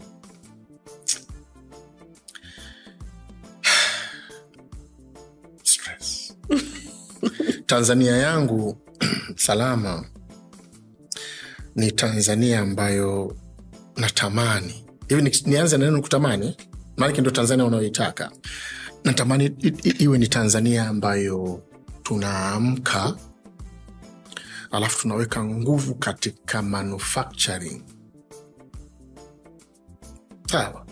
Lakini unajua kusema tu iwe na majengo iwe na nini hizo ni, ni, ni, ni ndoto za iweje. Lakini inakuwaje hivyo kwa sababu ki ishu, ishu ya maisha bora kwa kila mtanzania hayaji kama kama Mvua. kama mvua. Hata hiyo mvua yenyewe inaanza kujikusanya mawingu.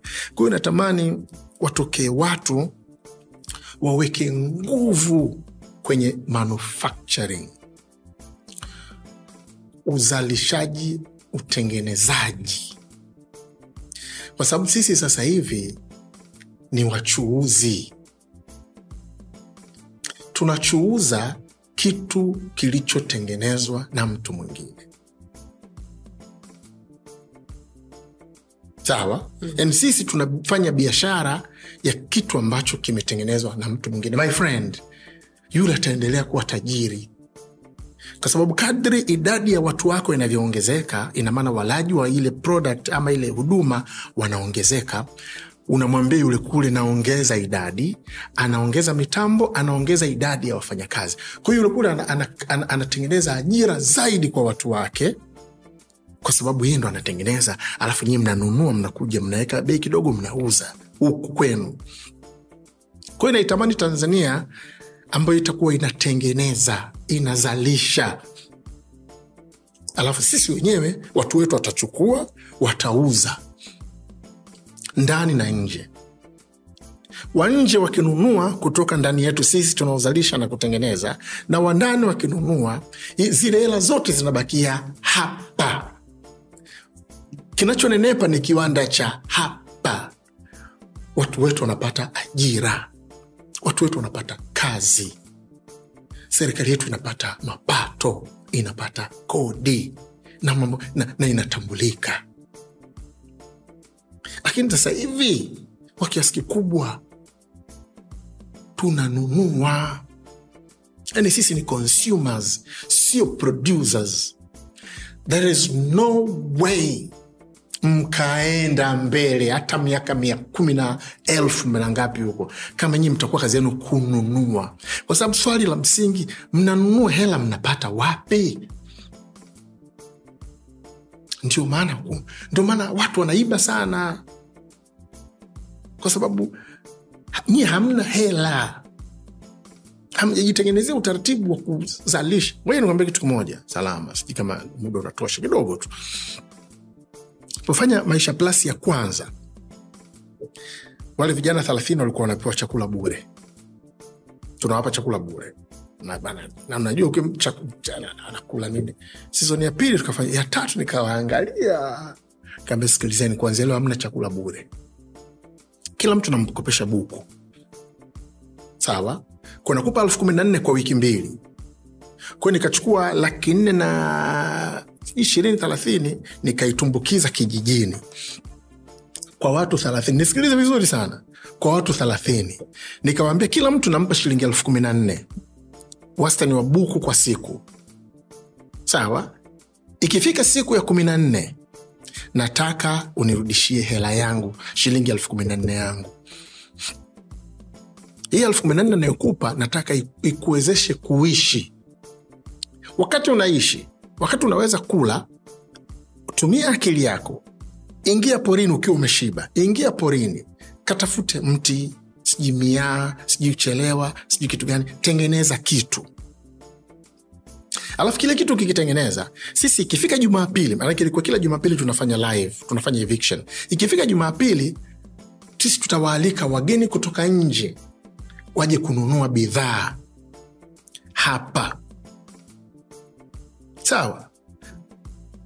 Na na, na, na napozungumzia jinsi ya kuitumia akili yako tu, tuliweka na duka tukawakopesha baadhi ya vijana. Sawa. Ingia dukani nyinyi wanawake chukua unga wa ngano tengeneza chapati wauzie hawa wenzio thelathini kwa sababu nimewambia kila mtu nimeemba shilingi elfu kumi na nne. Utajiri maana yake utajiri maana yake ni hizi elfu kumi kumi nataka nizichukue elfu kumi na nne kumi na zote nataka nizichukue mimi. Sio kwa kuwaibia.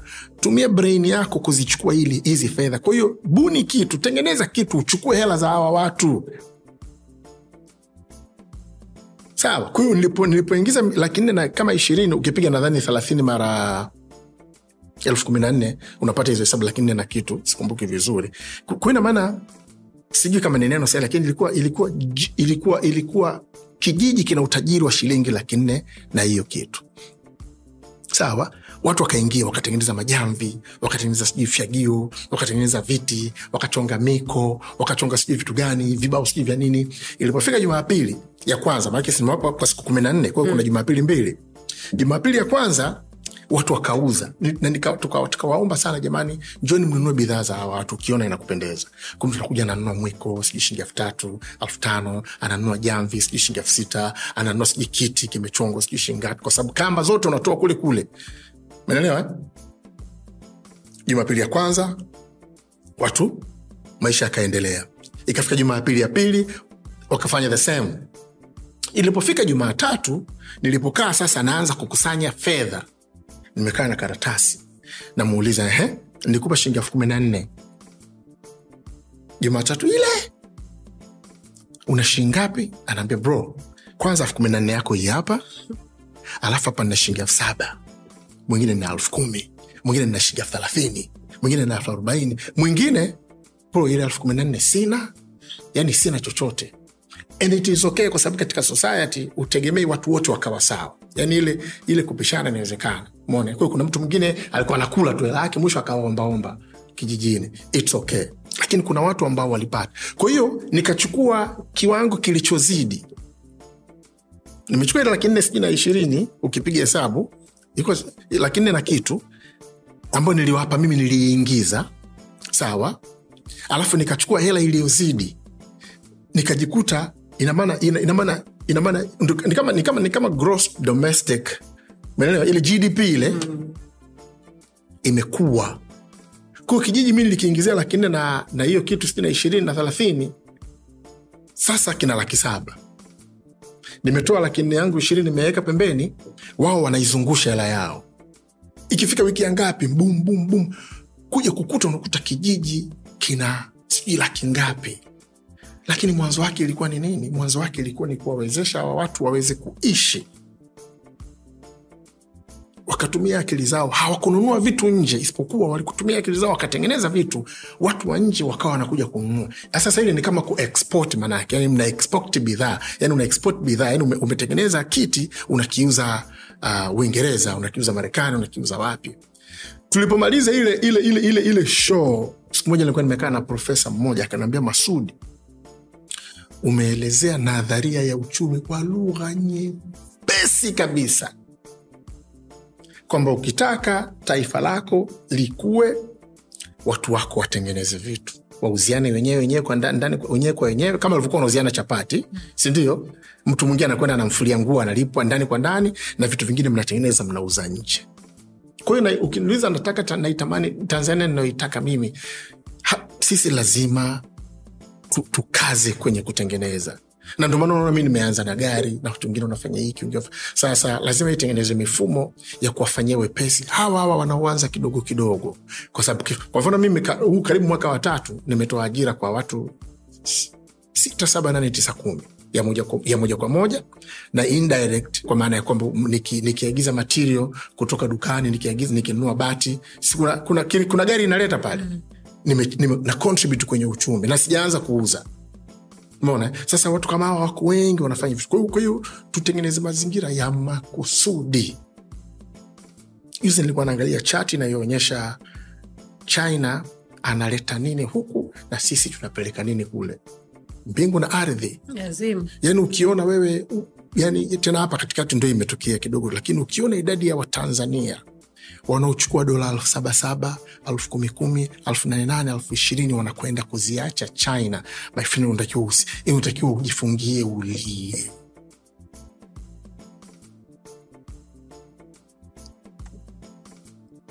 Um, ni- ni- nilikuwa nataka nikuuze kitu kuhusu ma, maisha plus. Mm.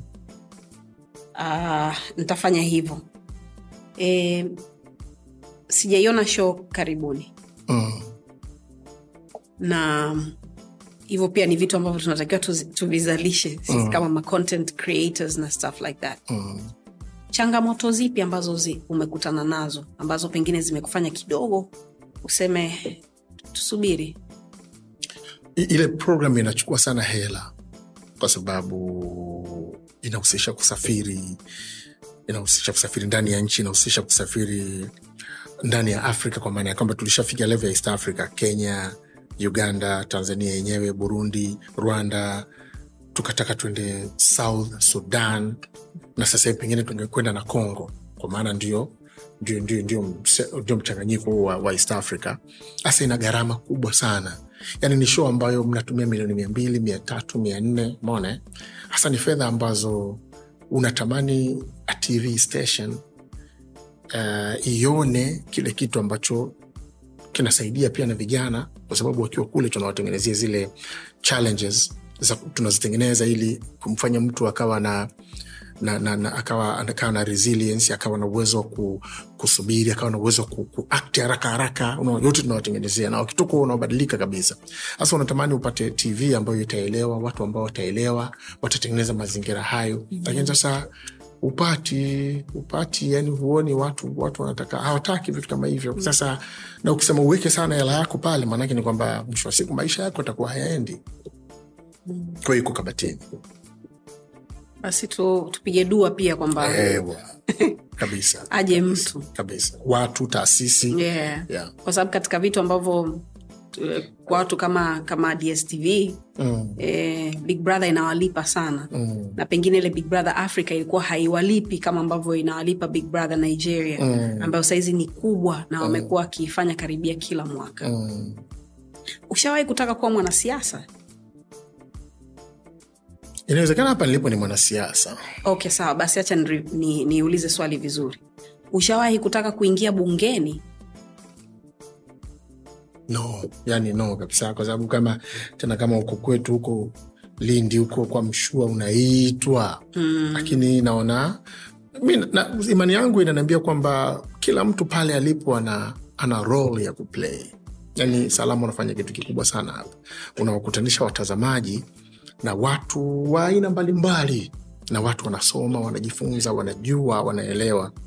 Kwa hiyo naamini kila mtu kwenye eneo lake ana uwezo wa kucheza uh, vizuri kabisa. Kwa hiyo sidhani kama kuna ulazima sana wa mimi kwenda bungeni. Okay. tumalizie kwa wewe kuniambia mimi unataka watu wakukumbuke vipi? Nataka watu wanikumbuke vipi? Mm. Watu wanikumbuke vipi? Masud kipanya mtata. Mi ni mtata. Kuna mtaita na mtata. Ah, mi sio mtata mtata ni mnatamani wa- wa- wamkumbuke masudi kama mtu ambaye alitokelezea tanzania uh, na hakuwahi kujuta kuwa tanzania kwa sababu kila kwenye ambako kunaona kuko ovyo ndiko kuna fursa nyingi sana za kimaisha. Mona ni mtu ambaye alikuwa anatamani aingie kwenye vichwa vya watu wengi sana abadilishe mitazamo ya watu menelewa eh? watu wawe more positive. Menelewa si tu kwa sababu ya kuendelea kimaisha lakini pia kupunguza mizigo mingi sana uh, ambayo tunakuwa tuko tuko nayo. Menelewa eh? na ndio maana nawaachia vitu kama hivi ambavyo nadhani wakivisoma watakuja kuelewa. Ni mtu ambaye alikuwa anataka ku, anatumia nafasi aliokuwa nayo ku, ku, ku, kuleta mabadiliko chanya kwa watu kwenye maeneo yote ya kimaisha okay. wewe ni role model wa watu wengi sana mm. ikiwa pamoja na mimi Ehe. Okay. yes na eh, bahati nzuri mimi nimependelewa kidogo na kufahamu na siwezi kusema ni rafiki yako kwa sababu hauna marafiki Mm. una watu ambao mnajuana sijakuona siku nyingi lakini nikiwa na jambo langu nakwambia uh, unanisaidia au tunasaidiana kwa sababu kinapotokea kitu usually inakuaga give and take mm, all the time. mm, mm. unasoma na mi nasoma. E, mimi nakupenda sana. Asante nami nakupenda sana kupendwa ni bahati. Sababu kinyume cha kupendwa? Ni kuchukiwa. Kuchukiwa. na urol modo mwingine ambao unao ni kwa watoto wa kiume. Mm. mm? for a minute na umekuwa una uwezo wa kuchezesha mambo yako vizuri sana watoto nane. Mm. mm? mke zaidi ya mmoja. Katika sunna za mtume muhammad salllahu alaihi wasallam ambayo inapendwa zaidi ni ya wake, na, ya, ya wake wengi. Eh, zipo nyingi lakini hiyo ndo almaruf. Eh, kwa mtu kama ambaye uko bizi ambaye unapenda kujizimia taa ambaye unataka muda wako mwingi uwe uwe wewe mwenyewe how do you juggle? Mambo hayo. Yes. Mm. Na, na nahangaika kujitahidi kwa sababu huwezi ukamridhisha kila mtu kwa, kwa wakati wote maanake mi ni binadamu nanelewa eh? um, na ndo maana hata sisi waislamu kwenye kwenye kwenye sura inayotaja uadilifu kwenye aya kwenye sura inayotaja uadilifu suratunisaa umezungumzwa huo utaratibu kwa mfano wa, wa, wa uadilifu ambapo mantiki yake ni kufanya sawa. Lakini mwenyezi mungu mwenyewe katika hiyo hiyo suratunisai kwenye aya ya mia ishirini na kitu kama sikosei anasema pia kwamba hata mkipania vipi kuwa waadilifu hamtoweza yeye mwenye aliyetumba anasema hivyo lakini anasisitiza usimwache mmojawapo kama nguo iliyotundikwa. Yani usisahau kabisa. Umeelewa eh? kwa hiyo kwenye kufanya ya mambo una- na- najaribu kwa kadri ya uwezo ambao ninao kufanya. Uh, sifanyi sawa sana kwa sababu ya binadamu lakini mwenyezi mungu anapenda watu wanaojitahidi. Watu ambao ndani ya nafsi zao wanasema hili halijakaa sawa naendelea na, napambana likae sawa. Anapenda sana watu ambao wanajitahidi kwa sababu ubinadamu ni moja kati ya mambo magumu sana. Yani laiti tungekuwa tumepewa sinema yote alafu unauliza utakuwa paka utakuwa kuwa mtu ah, achankalie nyau mi umenelewa eh? sababu binadamu ni mgumu sana. Kuna watu ambao wataingia matatizoni kwa sababu ndogo sana. Na kuna watu watakaupeta wataka kwa sababu ndogo sana ambazo huwezi kuamini. Kwa hiyo binadamu ni mgumu na ndio maana ni it's a constant struggle yani kila siku ni maisha ya kustruggle kutengeneza balansi hapa umefanya hiki hapa fanya hivi. Lakini mwisho wa siku jitihada ni kitu kikubwa zaidi. Kwa hiyo kwa wake zako unajitahidi usiweze kumkera lakini akukera na kera. Kukera huwezi kuacha kukera kwa sababu unajua siku hazitofa- hazifanani. Mona eh? Yani kwa hiyo hiyo di, di, di, yani hii umetokeza hapa so why did you, why did you decide to have more than one wife wakati kwenye sahani yako tayari kuna kumejaa?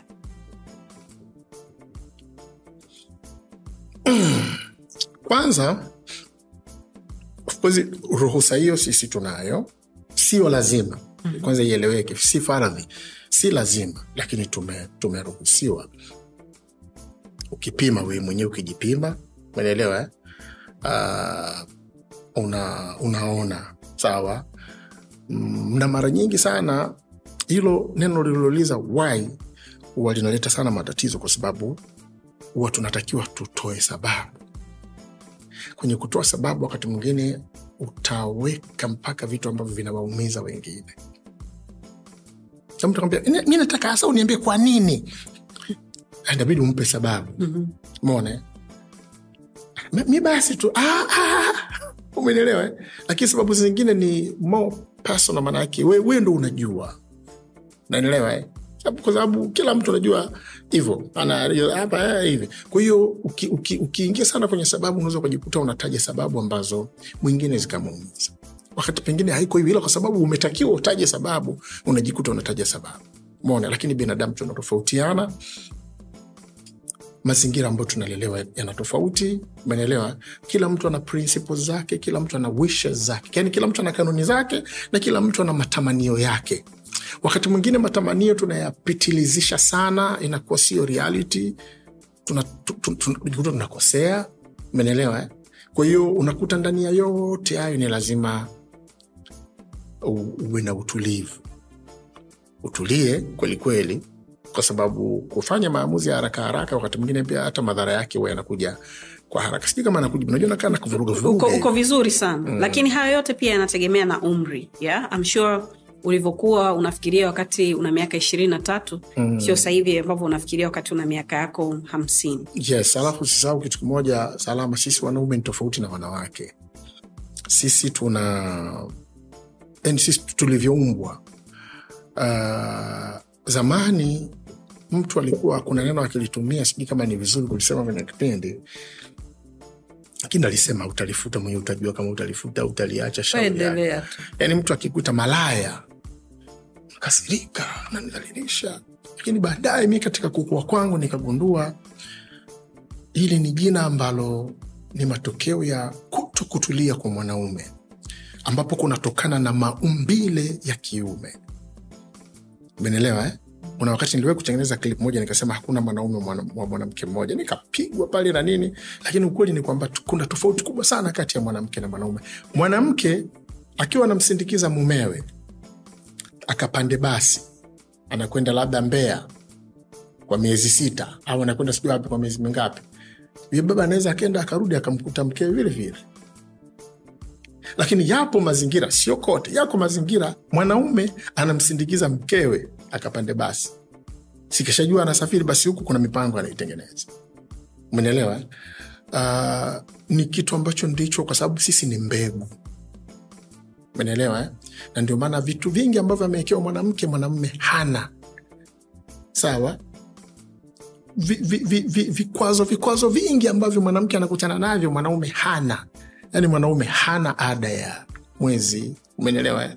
mwanaume habebi uja uzito. Umenelewa mwanaume baada tu ya kujifungua yani, yani, manake kuna kubeba ujauzito kuna ada kuna kubeba ujauzito kuna baada ya kujifungua mtu anakuwa yuko vipi? Umenelewa na sisi bahati mbaya unajua katika kukua kwetu huwa hatuna chuo. Hakuna chuo cha maisha unajua unakuta salama kuna mtu anampenda mtu anaishi naye anaanza kuishi naye mahaba mazito kwa sababu mpaka anafikia hatua kumwoa au kukubali kuolewa na huyu mtu maana yake ni kwamba sikawaona wengi mpaka anachagua mtu fulani. Lakini inakuja ishu ya, ya ujauzito ambayo wako wanawake wanaobadilika. Miili mpaka tabia. Huyu mtu hatujamwandaa. Umeelewa eh? Nyumba nyingi sana huwa njia pande inaanzia pale kuna siku nilimkuta binti mja mzito nikawa na mi napenda sana kuongea hata kama simjui mi mtu naongea naye mpaka wanashangaa.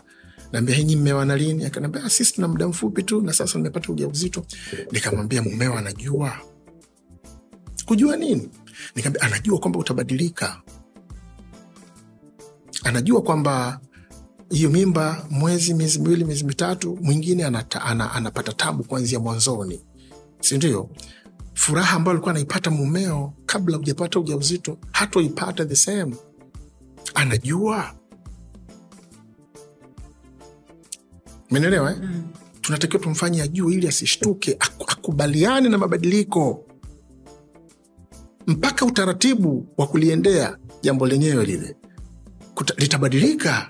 Na kadri tumbo linavyokuwa kubwa kabisa natafika kipindi utakutaki hata kumsikia. Anajua lazima vijana wa kiume wafundishwe hiyo kwamba bana unaingia kwenye ndoa lakini matokeo ya hii ndoa ni hii. We lazima ujifunze kuvumilia lazima ujue. Sawa kwa sababu huyu anapitia ana, ana, ana, anapitia utaratibu wa kwenu nyinyi nyote. Kwa hiyo kuna vitu vingi sana ambavyo bahati mbaya na vyenyewe kwa nikawa namwambia huyu binti akawa anashangaa hivi nikaambia mfundishe mwambie. Lakini wakati huo pia na wewe fanya jitihada yani, yani wakati unapitia una, una hiyo hatua usimsahau huyu jamaa. Kwa sababu kuna swala la kwanza tunamfundisha huyu jamaa ajue kwamba wewe utabadilika. Sawa? Salama una mtoto? Bado. Ah, basi huwezi kunielewa. Lakini mwanamke ambaye amezaa ananielewa ana, ana, sababu kila mtu inamjia kwa utaratibu wake. Kwa hiyo utamwambia jifunze kujua kwamba huyu atabadilika Unajua- hivi unajua kuna wakati mwingine anabadilika mpaka sura. La pua. Hey, unajua hiki ndo chuma hiki. Sasa tunamfundisha huyu. Huyu atabadilika mpaka tabia. Atakuataki hata kukusikia wakati mwingine. Na mtoto akizaliwa atakuwa yuko na mtoto zaidi na mtoto akizaliwa mjue. kwa hiyo sasa na pia wakati tunamwambia huyu kijana amjue mkeo lakini pia na mke tunamwambia yes tunaelewa. Utapitia hatua hizi lakini chonde chonde kuna mtoto mwingine usimsahau. Yani jifosi jiambie kwamba nitakuja kubadilika lakini jamani simsahau kwa sababu mara nyingi mnapoanza huwa mnaanza unampigia pasi sisi tunamfanyia nini? Alafu ghafla umeshindwa. Ujamaa naona una mabadiliko kwa hatujamfundisha na wewe hatujakufundisha. jamaa anatafuta sehemu ya kuegemea. You're the best. Must. Thank you. asante sidhani kama kuna mtu nimeongea naye muda mrefu hivi. But uh, nashukuru sana umekuja uh, masud. Uh, nafurahi kwamba mi nawe tunafahamiana. Namshukuru mungu kwamba na namba yako ya simu. Umenisainia kitabu? Ah, eh? Unaandika nini? Sijui ndia salama sijui nini unajua mini yani vyote. Wakati masud anafanya mambo yake hayo mimi nimeshamshukuru na nimefurahi kupata nafasi hii. Big up kwako wewe ambaye kwa mara nyingi sana umekuwa ukisema masudi masudi leo tumeweza kukamilisha. Kwa niaba ya kila mtu mundani tunakushukuru sana kwa kutuangalia na kutusikiliza. Unaweza kutufolo kwenye social media zetu. Jina letu ni yaston town. Kwa niaba ya masud na kila mtu mi naitwa salama tekea.